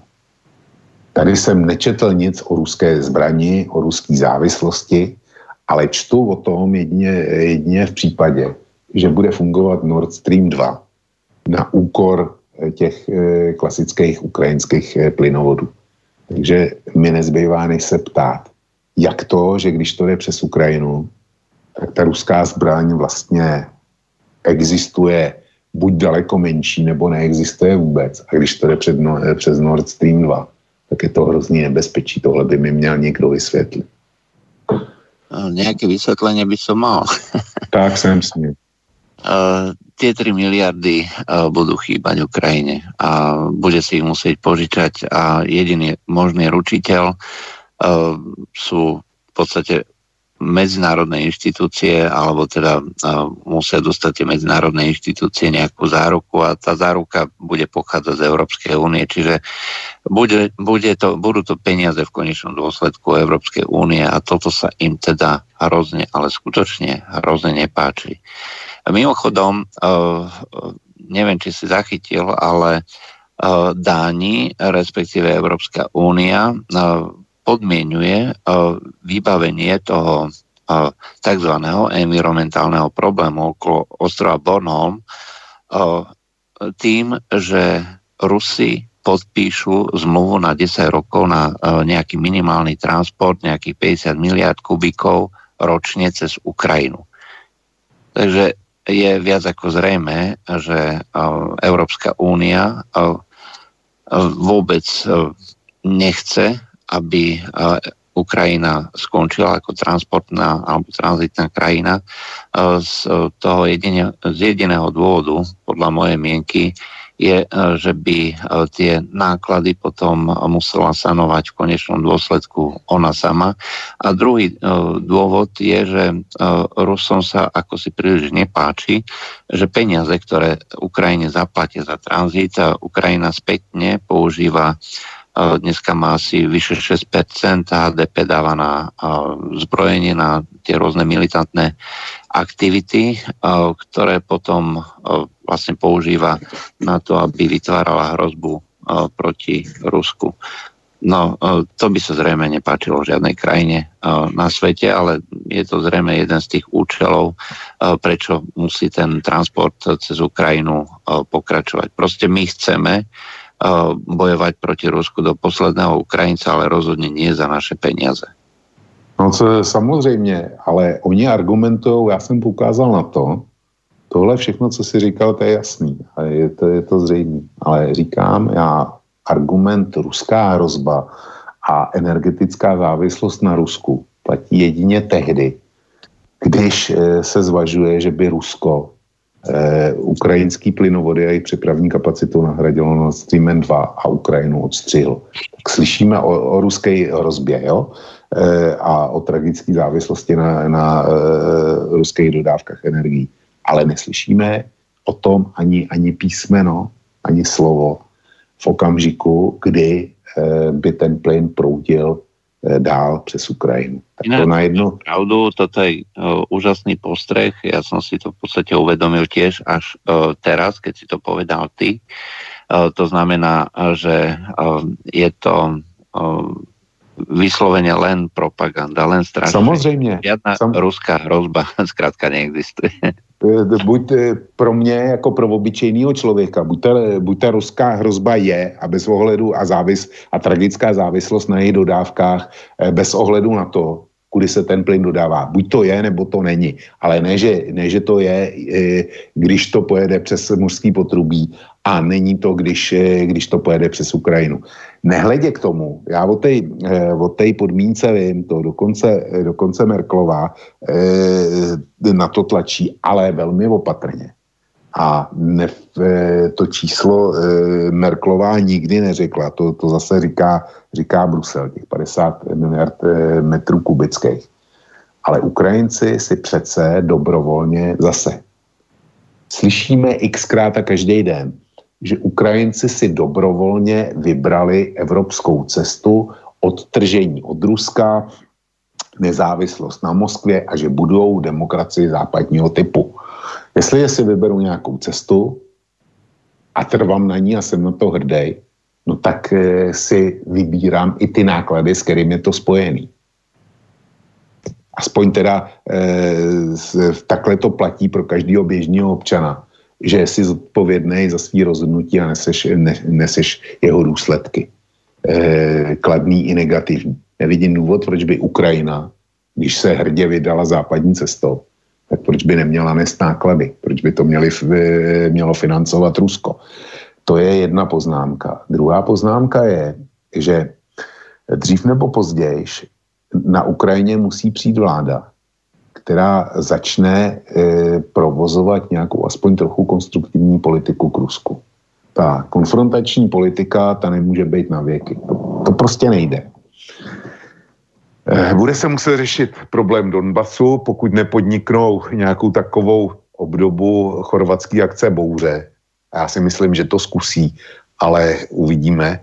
Třeba ne tak eh, pokud ne, tak, to bude, tak budou muset vyřešit problém Donbasu. To je jedna věc. E, problém Krymu budou se muset taky nějak zaranžovat a prostě budou muset s tím žít. A bez Ruska Ukrajina se neobejde. Stejně tak, jako se Rusko dlouhodobě neobejde bez nějakého rozumného e, koncensu s Kijevem. Jenomže tohle bude nadlidský úkol. Něco jako dohoda mezi Izraelem a Palestínou. Eh, v Ukrajina je v podstatě rozdělená na takový tři koridory. Když se, když se podíváš na to, jak tam dopadly, dopadly volby. Eh, na, dejme tomu, ten ruskojazyčný východ Ukrajiny, který má k Moskvě třeba i v Charkově nebo v Nětropetrovsku úplně, nebo v Sumách úplně jiný poměr než západní Ukrajina Lvov a okolí. A pak je, pak je ten střed Ukrajiny, kde Kiev je zase e, stejná záležitost jako, jako e, Lvov a přilehlé oblasti. A taková ta střední Ukrajina, tam je to, tam je to tak nějak půl, půl na půl. Proč o tom mluvím? Protože znovu opakuju, dřív nebo později musí v Kijevě přijít k moci vláda a prezident, který to s Ruskem začnou myslet e, vážně a začnou spolu jednat. Jenomže to se určitě nebude líbit nacionalistům na, zá, e, na západní Ukrajině. A ty dneska, pokud by ten kompromis jim byl i vnucený silou, a to nebude žádná legrace, tak e, se s tím určitě všichni nesmíří. A já se velmi obávám, nás, že až přijde tahle vláda v Kijevě, taková ta rozumnější, takže ten nacionalistický západ Ukrajiny tohle nikdy nepřijme a že tam může docela klidně dojít eh, k nějaké gerile. A jak potom budou trestat ty zlý Moskaly a ten zlej Kiev, například tím, že zautočí právě na tyhle produktovody. A e, myslím si, že Evropa by ve vlastním zájmu Eh, aby měla zajištěný energetické dodávky spolehlivě do budoucna. Horizontu ne třech let, pěti let, 20 eh, let, 30 let, já nevím, jak, da, jak velkou kapacitu mají ty sibirský plynový pole, ale eh, prostě na tak dlouhý horizont, jak to jenom jde, tak by se té Ukrajině měla vyhnout ve vlastním zájmu. Protože tam prostě pokoj nebude. Tam rozdíl mezi západem a východem Ukrajiny je prostě nesměřitelný a vždycky bude. No, no, to máš, eh, to máš absolútnu pravdu. Uh, to znamená, uh, že my sa nemôžeme na Ukrajinu už definitívne spoliať. Ak si hovoril o tom Kainovom znamení, mňa skutočne fascinuje, že napríklad aj v našich médiách sa ten, tá kríza roku 2009 neustále spomína ako na deň, keď Rusi svojvoľne nás odrezali od svojho plynu. To znamená vina Rusov. Štokholmská arbitráž eh, povedala, že to bola vina Ukrajiny. Hej? Ale o tejto arbitráži sa nikde nehovorilo. Eh, čiže vina eh, bola prisúdená práve Naftogazu, náhrada bola prisúdená Gazpromu. To znamená, že vynik bol jasne a jednoznačne určený, Naftogaz bol prinútený platiť a aj zaplatil, aj, čiže priznal svoju vinu alebo ľudia, ktorí za tým stáli. Uh, ale o tom sa nikde nehovorí. A tým pádom uh, stále sa uh, vytvára tá konštrukcia, ako si povedal, hej, že potrebujeme plyn slobody a nemôžeme sa spoliehať na ten, na ten ruský plyn. A tú Ukrajinu jednoznačne podporujú všetci takíto ideológovia, hoci rozumný človek musí vidieť, že to tam jednoducho nikdy nebude fungovať. Bohužiaľ. A překvapuje tě to, Juraj? Hmm, ani nie. No, e, hele, e, s tím plynem je to úplně stejný jako s válkou v Gruzii. Teď my si ji pamatujeme, my víme, jak to, jak to začalo. To nezačalo tím, že ruská 37. armáda e, se vrhla na nebohou Gruzii a e, přepadla jí. To začalo přece, přece tím, že e, e, gruzínská armáda se dala na pochod na e, e Jižní Osety a začala, začala pálit e, zděl a raketometů nad Schinvali a podnikla útok, útok na to, aby Schinvali dobilo. Bylo to, bylo to v den zahájení olympijské her. Je, to, je to jasný a zřejmý. A ta 37. armáda, ta tam byla na základě podepsaného příměří mezi, mezi Gruzí, mezi Tbilisi a Tchinvali, tam byla jako, jako e, tak, jak se stejným statusem, jako mají jednotky OSN modrý přilby, pokud, pokud nějakam, e, někam přijedou. To znamená oddělení válčících stran a garant toho, že jeden nebude útočit na druhýho a stala se předmětem palby, že potom Rusové se do toho, do toho obuli a, Ukrajin, a ty Gruzínce zahnali, to je jiná věc. E, nikdo se nenamáhá vysvětlit s tím, proč se Rusové stáli na ty pozice, v kterých, kterých byli, když by byli bývali schopní dojít do Tbilisi.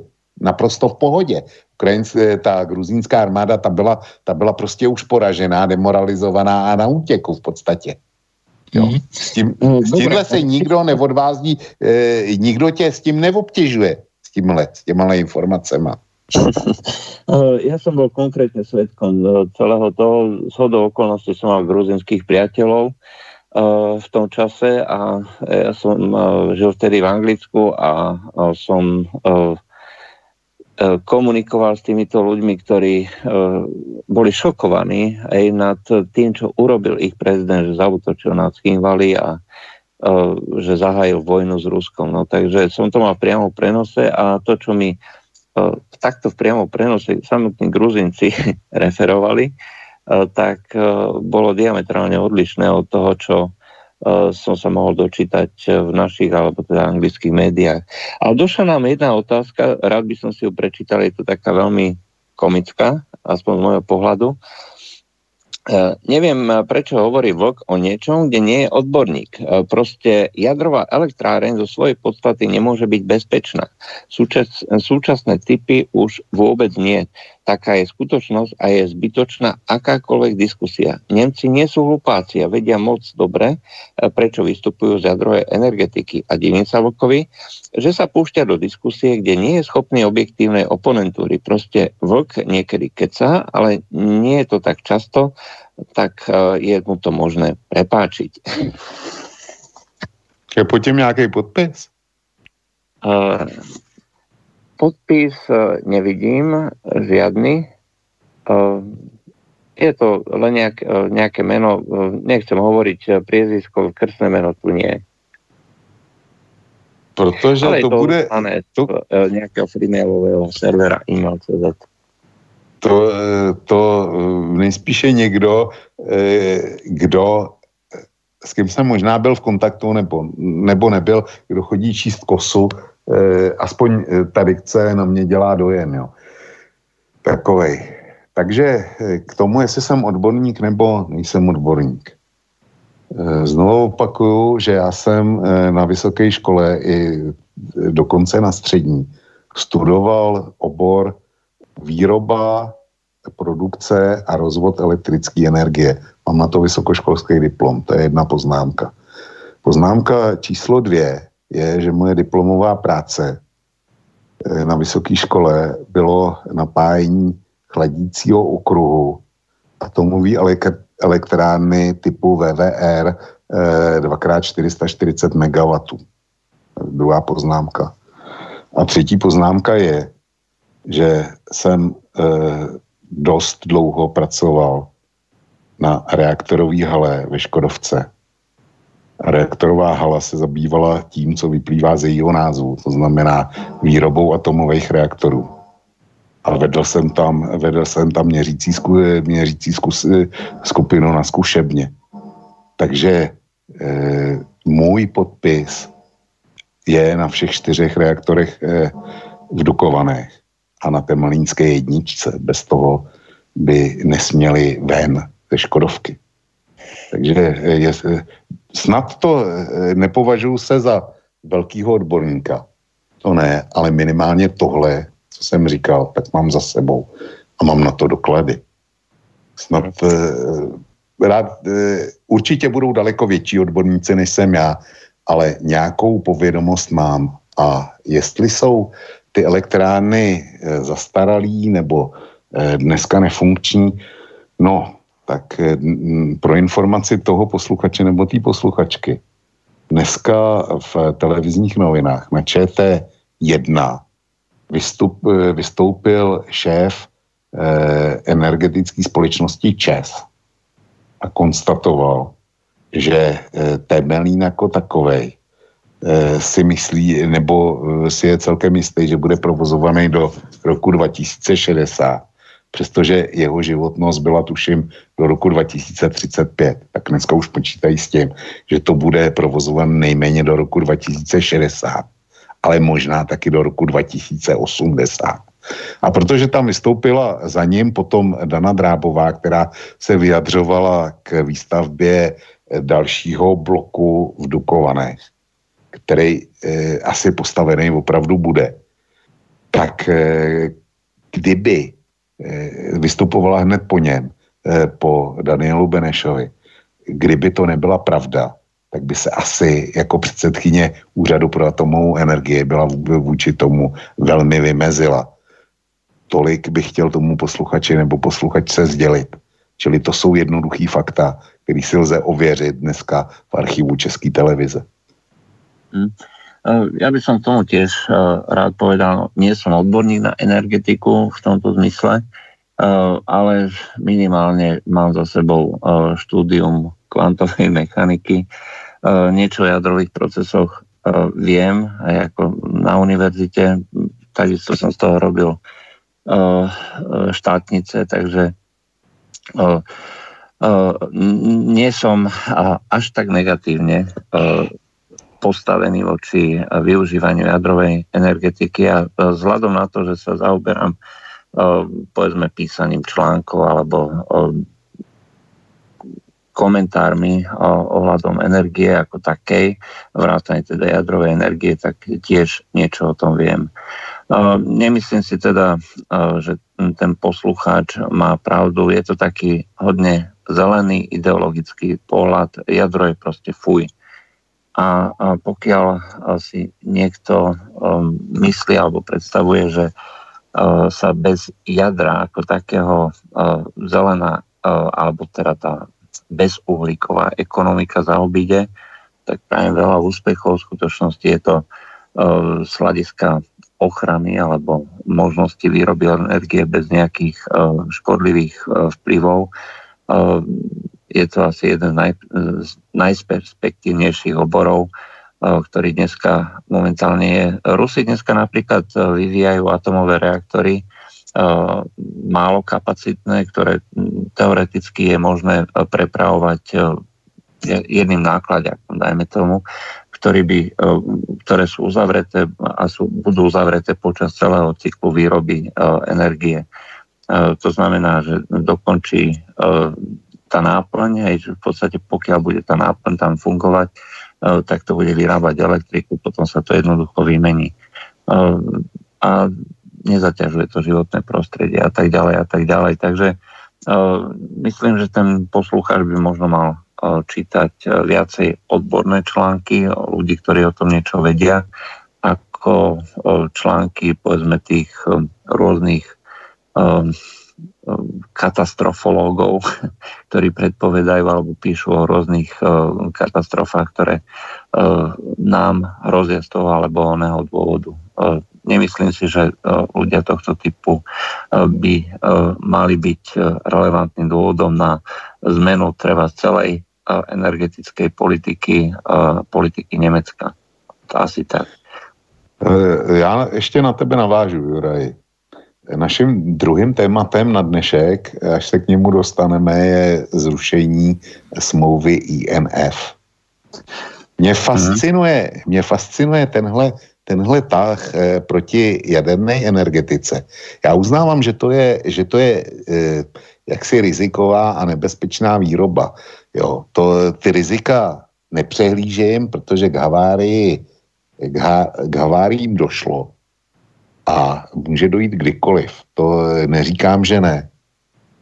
Nicméně, jestliže byla vypovězena eh, dohoda o eh, zákazu raket krátkého a středního doletu a znova se tahle, tahle zbraň objeví, tak já konstatuju, že máme nějaký konečný počet atomových elektráren eh, v Evropě.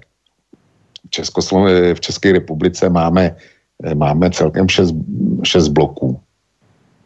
Ale v momentě, kdy se začnou umistovat rakety krátkého a středního doletu s atomovými hlavicema, tak těch raket budou stovky, možná tisíce. A je zajímavý, že proti tomu nikdo neprotestuje. Přičemž jaksi riziko nechtěného odpalu selhání lidského faktoru nebo prostě havárie při převozu eh, hlavic, eh, jaderných hlavic, jako to je minimálně srovnatelný s tím, eh, s tím rizikem fatálního mm, defektu jaderného reaktoru v elektrárně. A je zajímavý, že to nikomu nevadí v Evropě. Já nevím, kolik je jaderných elektráren. 100, 150 možná, ale těch raket, těch nových, instalovaných, pokud, je, pokud eh, jaksi po vystoupení dneska dojde k instalaci nových jaderných raket, tak těch bude řádově víc. A to vám teda nevadí, tohle riziko? S tím jste hmm. smířený? To, to jsou přece rakety míru. Rakety máme, máme telefon do studia? Ano, Uh, Igor Zoravý. Tak, hey, dobrý večer. Dobrý večer. Dobrý večer. Pozdravujem pana Vlka a vás ostatní. Děkuju. Uh, ohľadom, ja som ináč robil na obidvoch českých elektrárniach, na Slovensku nie, na Dukovanoch aj na týmto, na opravách generálnych. A ináč, a aj na prerabke v Dukovanoch. A jedna vec, ja dnešnej dobe počítačovej éry e, by nemal byť problém, by nemal byť problém uviesť uh, uviesť uh, teslové patenty, kde získavanie energie alebo získavanie energie z prostredia. Žiadne atomové, žiadne atomové, žiadne plynové, žiadne uholné. Ale elektrina v prostredí sa nachádza a Tesla potreboval iba 150 tisíc dolárov. Bankári povedali, že čo oni budú mať z toho. Tak e, Dobre, láskavé by sa mohli... Teda, vaša otázka teda je, alebo ja iba, nechajte ma dohovoriť.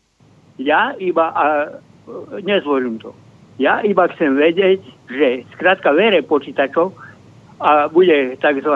budú kvantové počítače, by nemal byť problém doriešiť uh, tento výskum, že získavanie nie z atomu, nie z uhlia, nie z plynu, ale energia z prostredia zberanie elektrickej energie, kde Tesla mal nejaký uh, uh, krabička, ktorá bola 16 krát 8 krát 24.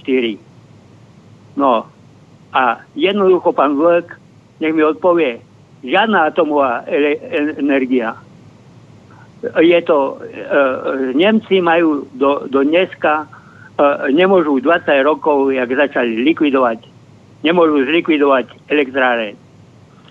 Lebo sa musí rozrezať to potrubie, kde e, tá radioaktívna voda tečie na kusky, na 60 cm kusky. Dobre, a teda vaša Neviem, otázka to... je teda uh, uh, na pána Vlka, uh, že čo povie no, na tieto ja svoje patenty. Ja iba to chcem vedieť, že vere, vere kvantovej, uh, uh, kvantových počítačov, ktoré nastúpia, že nemal byť problém do, doriešiť uh, ten patent Tesly. No, dobre, takže uh, Vlk, uh, no, počujeme no, sa? Jo, já přemýšlím o, o odpovědi, jak odpovědět nejlíp. Abych z toho vy, vyloučil ty kvantové počítače. E, to je postradatelná záležitost. O tom Teslově vynálezu se hrozně moc napsalo. A je to stejný jako s Jetým, s UFem a dejme tomu se Štěchovickým pokladem. Každý o tom mluví, ale nikdo neví, eh, nikdo to neviděl. A na to, aby to viděl fungovat. Eh, Nikola Tesla eh, říká se, že to byl nejgeniálnější člověk v historii lidstva. Určitě velký vynálezce, ale eh, to právě je ten zakopaný pes, geniální myšlenka nebo geniální nápad je něco, co nedostanou ani kvantový počítače. Kvantový počítače můžete zapojit a jakýkoliv jiný počítač až v okamžiku, kdy víte, co chcete spočítat. A nikdo zatím e, nepřišel na to, co ten Tesla vymyslel. To je problém. A asi to zůstane, zůstane problémem dál, protože já si neumím představit, že krabička Eh, v podstatě na půdorysu listu papíru A4 je schopná eh, dát nějaký obrovský kvanta energie. Tomu, tomu, tomu se zdráhám věřit a věřit tomu nebudu, eh, dokud to neuvidím, že to, že to někde funguje. Ale možná, že jsem jenom zpátečník a zabedněnec, nevylučuju to, ale chci si na to sáhnout, pak tomu věřím. Hmm.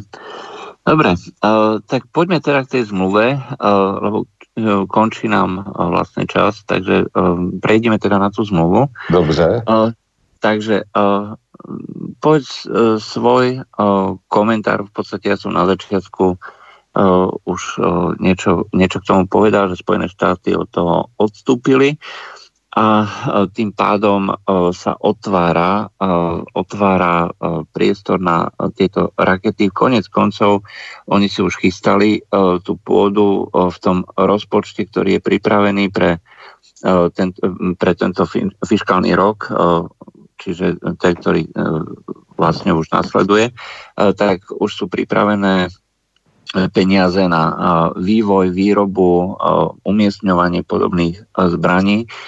Takže bola to viac menej len formálna záležitosť, čiže rátali s tým, že to, že to spravia. No. A to znamená, že nám tu na skutočne to, čo si opísal, tie stovky alebo tisícky rakiet s atomovými hlavicami hrozia.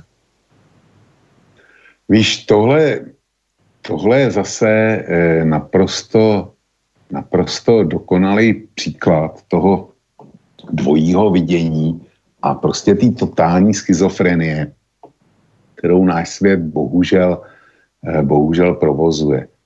Eh, já jsem dneska četl několik článků a teďko to, bohužel jsem si to neotevřel, neotevřel eh, včas a teď to nemůžu najít, ale vím, že to bylo na webu České televize kde Česká televize to komentovala eh, na svém oficiálním webu tak, že eh, Rusko dneska odstoupilo od eh, té smlouvy INF a pak tam bylo za několik vět připsáno, že k tomu se připojili teda taky Spojené státy.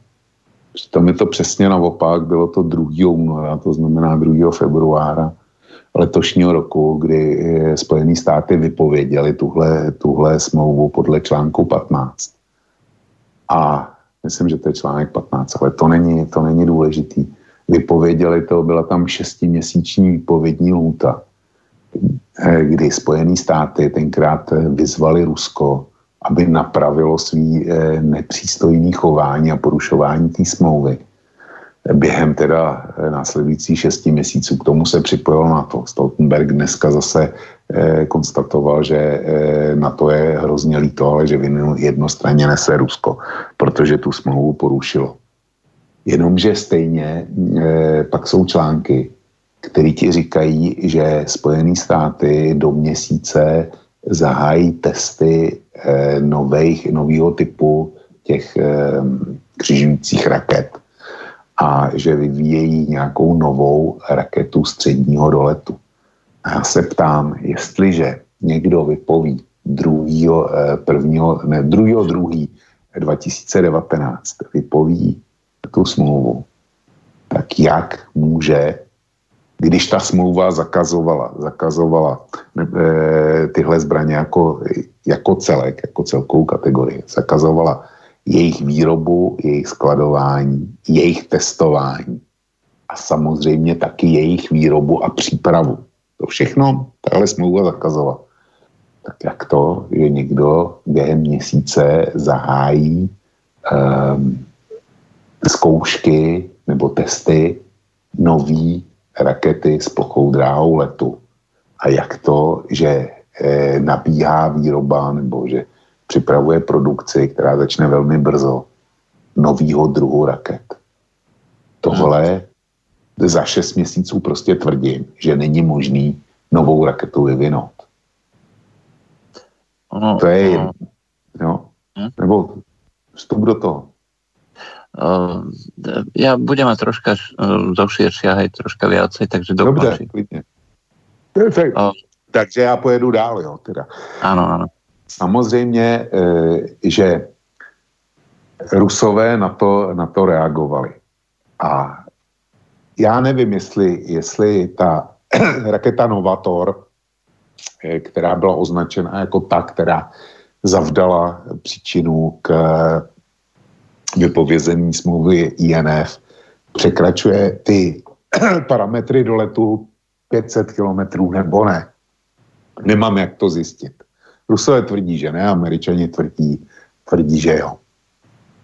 Nicméně, vím jednu věc, že Rusové snížili poslední dva roky vojenský rozpočet a vždycky o poměrně významnou částku.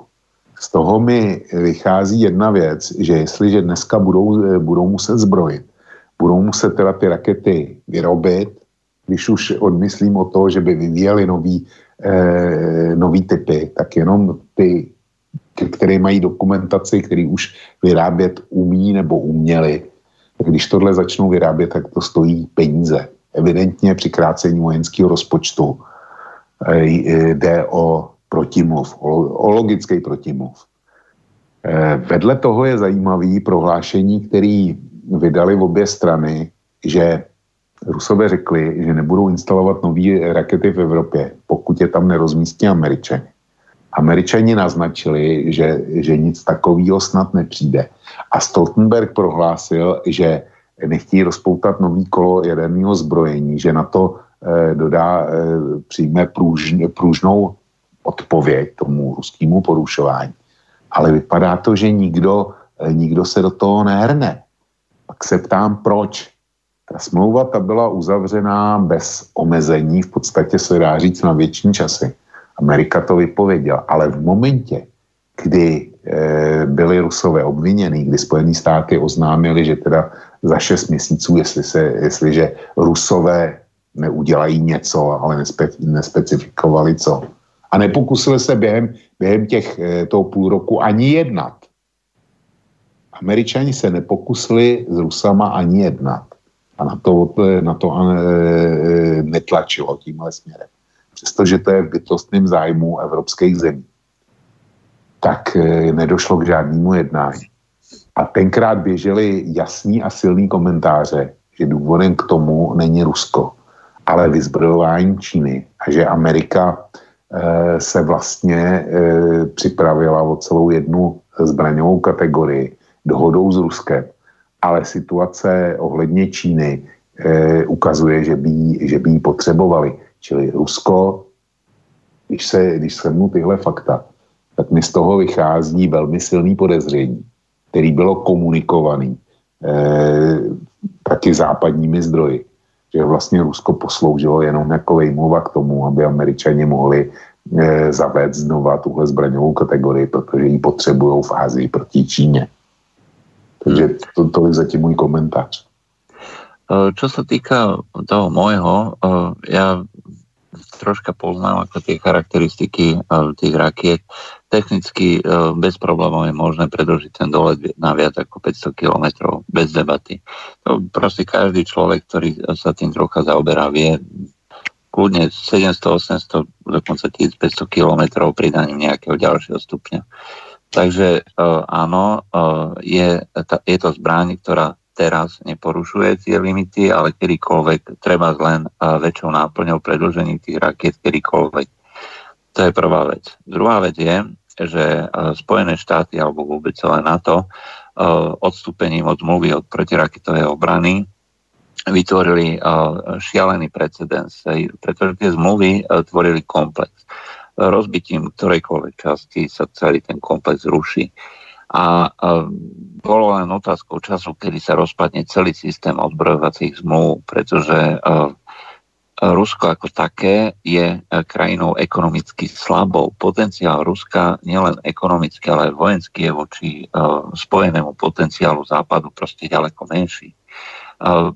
Ruská doktrína dneska sa orientuje na obranu. A pokiaľ by išlo o to, že akým spôsobom sa bude brániť, keďže v klasických zbraniach jednoducho na to nemá, bohužiaľ taká je pravda, tak prijalo doktrínu, že v prípade napadnutia sa bude brániť taktickými raketami, to znamená práve raketami toho typu, ktorá, ktoré zakazovala táto zmluva. Takže e, ten prvopočiatok je skutočne ešte v, tej, v tom Bushovom rozhodnutí e, zlikvidovať tých systém, ten systém odbrojovacích zmluv. Rusi sa zavrali na 15 rokov do laboratória, vyvíjali všetko možné. Dneska vidíme výsledky toho. A to, čo hovoríš, to priznávajú americké médiá. Ja som dneska čítal jeden portál Vox, kde sa hovorí, áno, že tí zlí Rusi porušovali túto zmluvu, ale my to potrebujeme kvôli Číne. Pretože Čína vyvinula hypersonické zbranie stredného doletu na vzdialenosť 2-2,5 tisíc kilometrov. Vedia dneska rakety typu D-40, tie, no, číslo si presne nepamätám, myslím, že 40 alebo nejak tak vie zostreliť nejakú tú flotilu amerických, americkej armády, amerického námorníctva. A oni nemajú na to protizbranie, čiže jednoducho sa potrebujú začať orientovať týmto smerom. Ešte čo sa týka porušovania tých zmluv, Američania rozmiestnili v Rumunsku a vlastne aj v Polsku, chystajú v Polsku tie základne protiraketové obrany, ktorí e, sú znova e, proti Rusku. Ale zároveň tie kontajnery, odpalovacie kontajnery MK41 sú univerzálne. Tam je možné skutočne len vyňatím rakety za raketu Tomahawk alebo nejaké iné rakety, križujúce rakety z plochodrahého letu, vytvoriť z obraného komplexu útočných v priebehu doslova pár hodín. A e, toto takisto zakazovala tú, táto zmluva. E, to znamená, že e, celé toto je len také, povedzme, divadlo ani nie tak pre odborníkov, ako pre tie rôzne masy alebo voličov, ako odôvodniť, že sa ruší, že sa niečo teda negatívne príjima, čo teda môže byť chápané ako negatívne.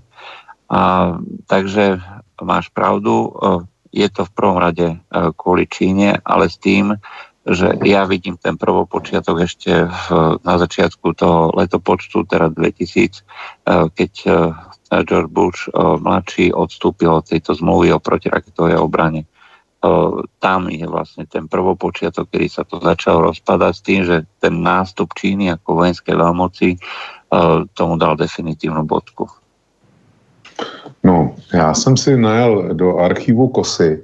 Já jsem o tom, eh, o téhle smlouvě psal eh, celou sérii článků.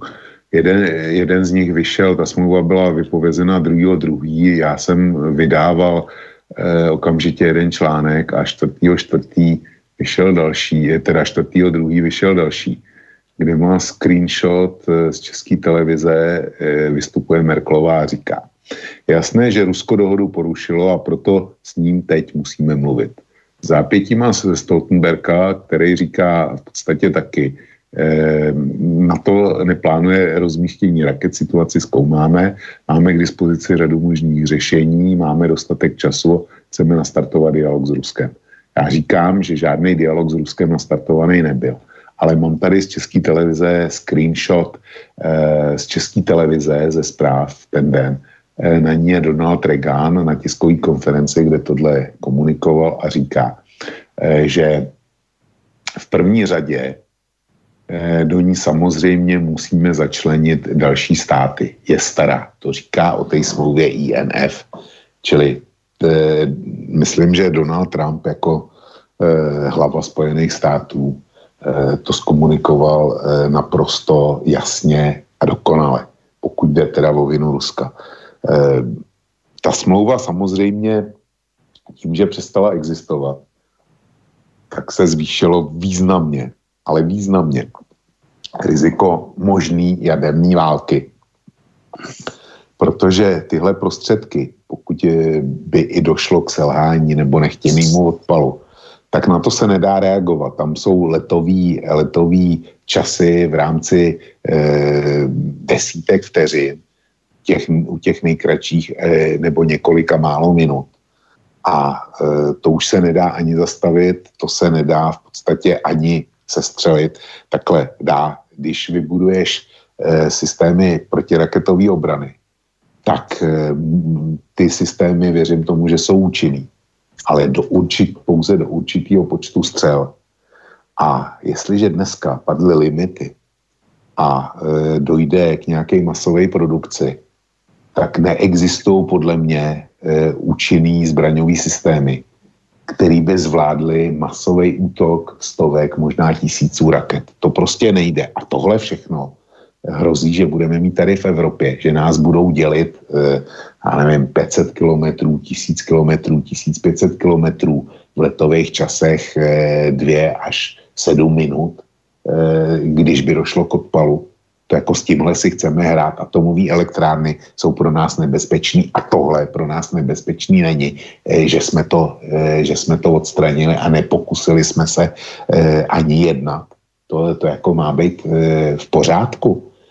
Eh, a teď, když to vezmu, když to vezmu z hlediska Ruska, já jsem se velmi detailně zabýval změním eh, té smlouvy INF a ke svýmu velkému překvapení jsem zjistil, že vlastně ta smlouva se týkala eh, těch raket středního doletu, z krátkého středního doletu a střel s plochou dráhou letu, ale pouze těch, který byly umístěný na e, pozemních prostředcích. Netýkala se variant raket odpalovaných z letadel nebo z lodí. A já, když jsem to vyhodnocoval a když jsem se podíval na počty zlikvidovaných raket, tak Rusko, e, docela jsem se divil tomu, že to Rusové podepsali, protože to bylo jasně v jejich, v jejich neprospěch, ta smlouva. Eh, mám taky zarchivované, zarchivované vystoupení eh, bývalého ministra obrany, dneska europoslance eh, Alexandra Vondry s bývalým velvyslancem v Moskvě a v, ve Washingtonu Petrem Kolářem, který si tam notovali, jak jako ta smlouva INF, jak vlastně byla dobře pro Západ, protože američani nebo Západ rozumě američani, disponovali celkově asi 8 tisíci odpalovacích zařízení na lodích. A když se vrátíme opět k válce v Sýrii, tak tam přece Rusové nasadili ty křižující střely kalibr. A ty byly odpalované z malých lodí pobřežní obrany z Kaspického moře. Já jsem to nedokázal pochopit tenkrát, já jsem si říkal, proboha, proč to odpalují z nějakých, z nějakých člunů z Kaspického moře proč to neodpálí z nějakých pozemních stanovišť. E, tenkrát jsem ještě neznal detaily té smlouvy INF. Rusové tohle prostě nemohli. E, to museli umístit na lodě, pokud ten, tu zbraň chtěli mít, tak to museli umístit na lodě. A protože to nebylo tou smlouvou zakázáno. Čili my jsme byli ve stavu, kdy američani měli podle, podle Alexandra Mundry 8 tisíc odpalovacích zařízení a Rusové měli něco na lodička v, Ka, v Kaspickém moři. Co tím chci říct, že dneska, jestliže to moratorium padlo, tak ty už si mluvila naprosto správně o tom, že ruská armáda v součtu svých kapacit, jak lidských zdrojů, tak techniky, se nemůže rovnat e, státům NATO. Prostě ani e, početně e, to nejde. Rusko to nedokáže uzbrojit. Ale Rusko bude mít eh, vystaráno v podstatě, pokud jde o obranu, v okamžiku, kdyby rozjelo masovou výrobu těchto raket a hlavic pro ně. Protože, jak jsem řekl, eh, můžeš mít systémy Patriot, Chata, nevím, jak se budou všechny ty další jmenovat. Ty můžou být úspěšní, ale jestliže, eh, jestliže budou úspěšní tehdy, když odpálíš nějaký konečný počet raket. 50, 100, 150, 200. Ale pokud jich odpálíš několik tisíc, tak žádná, e, žádná protiraketová obrana takovou masu není schopná chytit. A dopadlo by to podle, podle toho, čili víceméně by pokryli svoji západní hranici a evropský prostor pro případ jakýkoliv války. Hmm. A zaručilo by jim to bezpečnost. Áno, o to, o to vlastne ide. Hej. Rusom ide v prvom rade o zaručenie bezpečnosti. Z princípu nemôžu mať e, žiadne útočné úmysly. Nejde to. Aj ekonomicky, vojensky to proste nedáva zmysel. Dobre, končí nám, e, končí nám pomalinký čas, e, takže záverečné slovo, povedzme, to, to, to, tomu komplexu tém, ktorý sme dneska prebrali.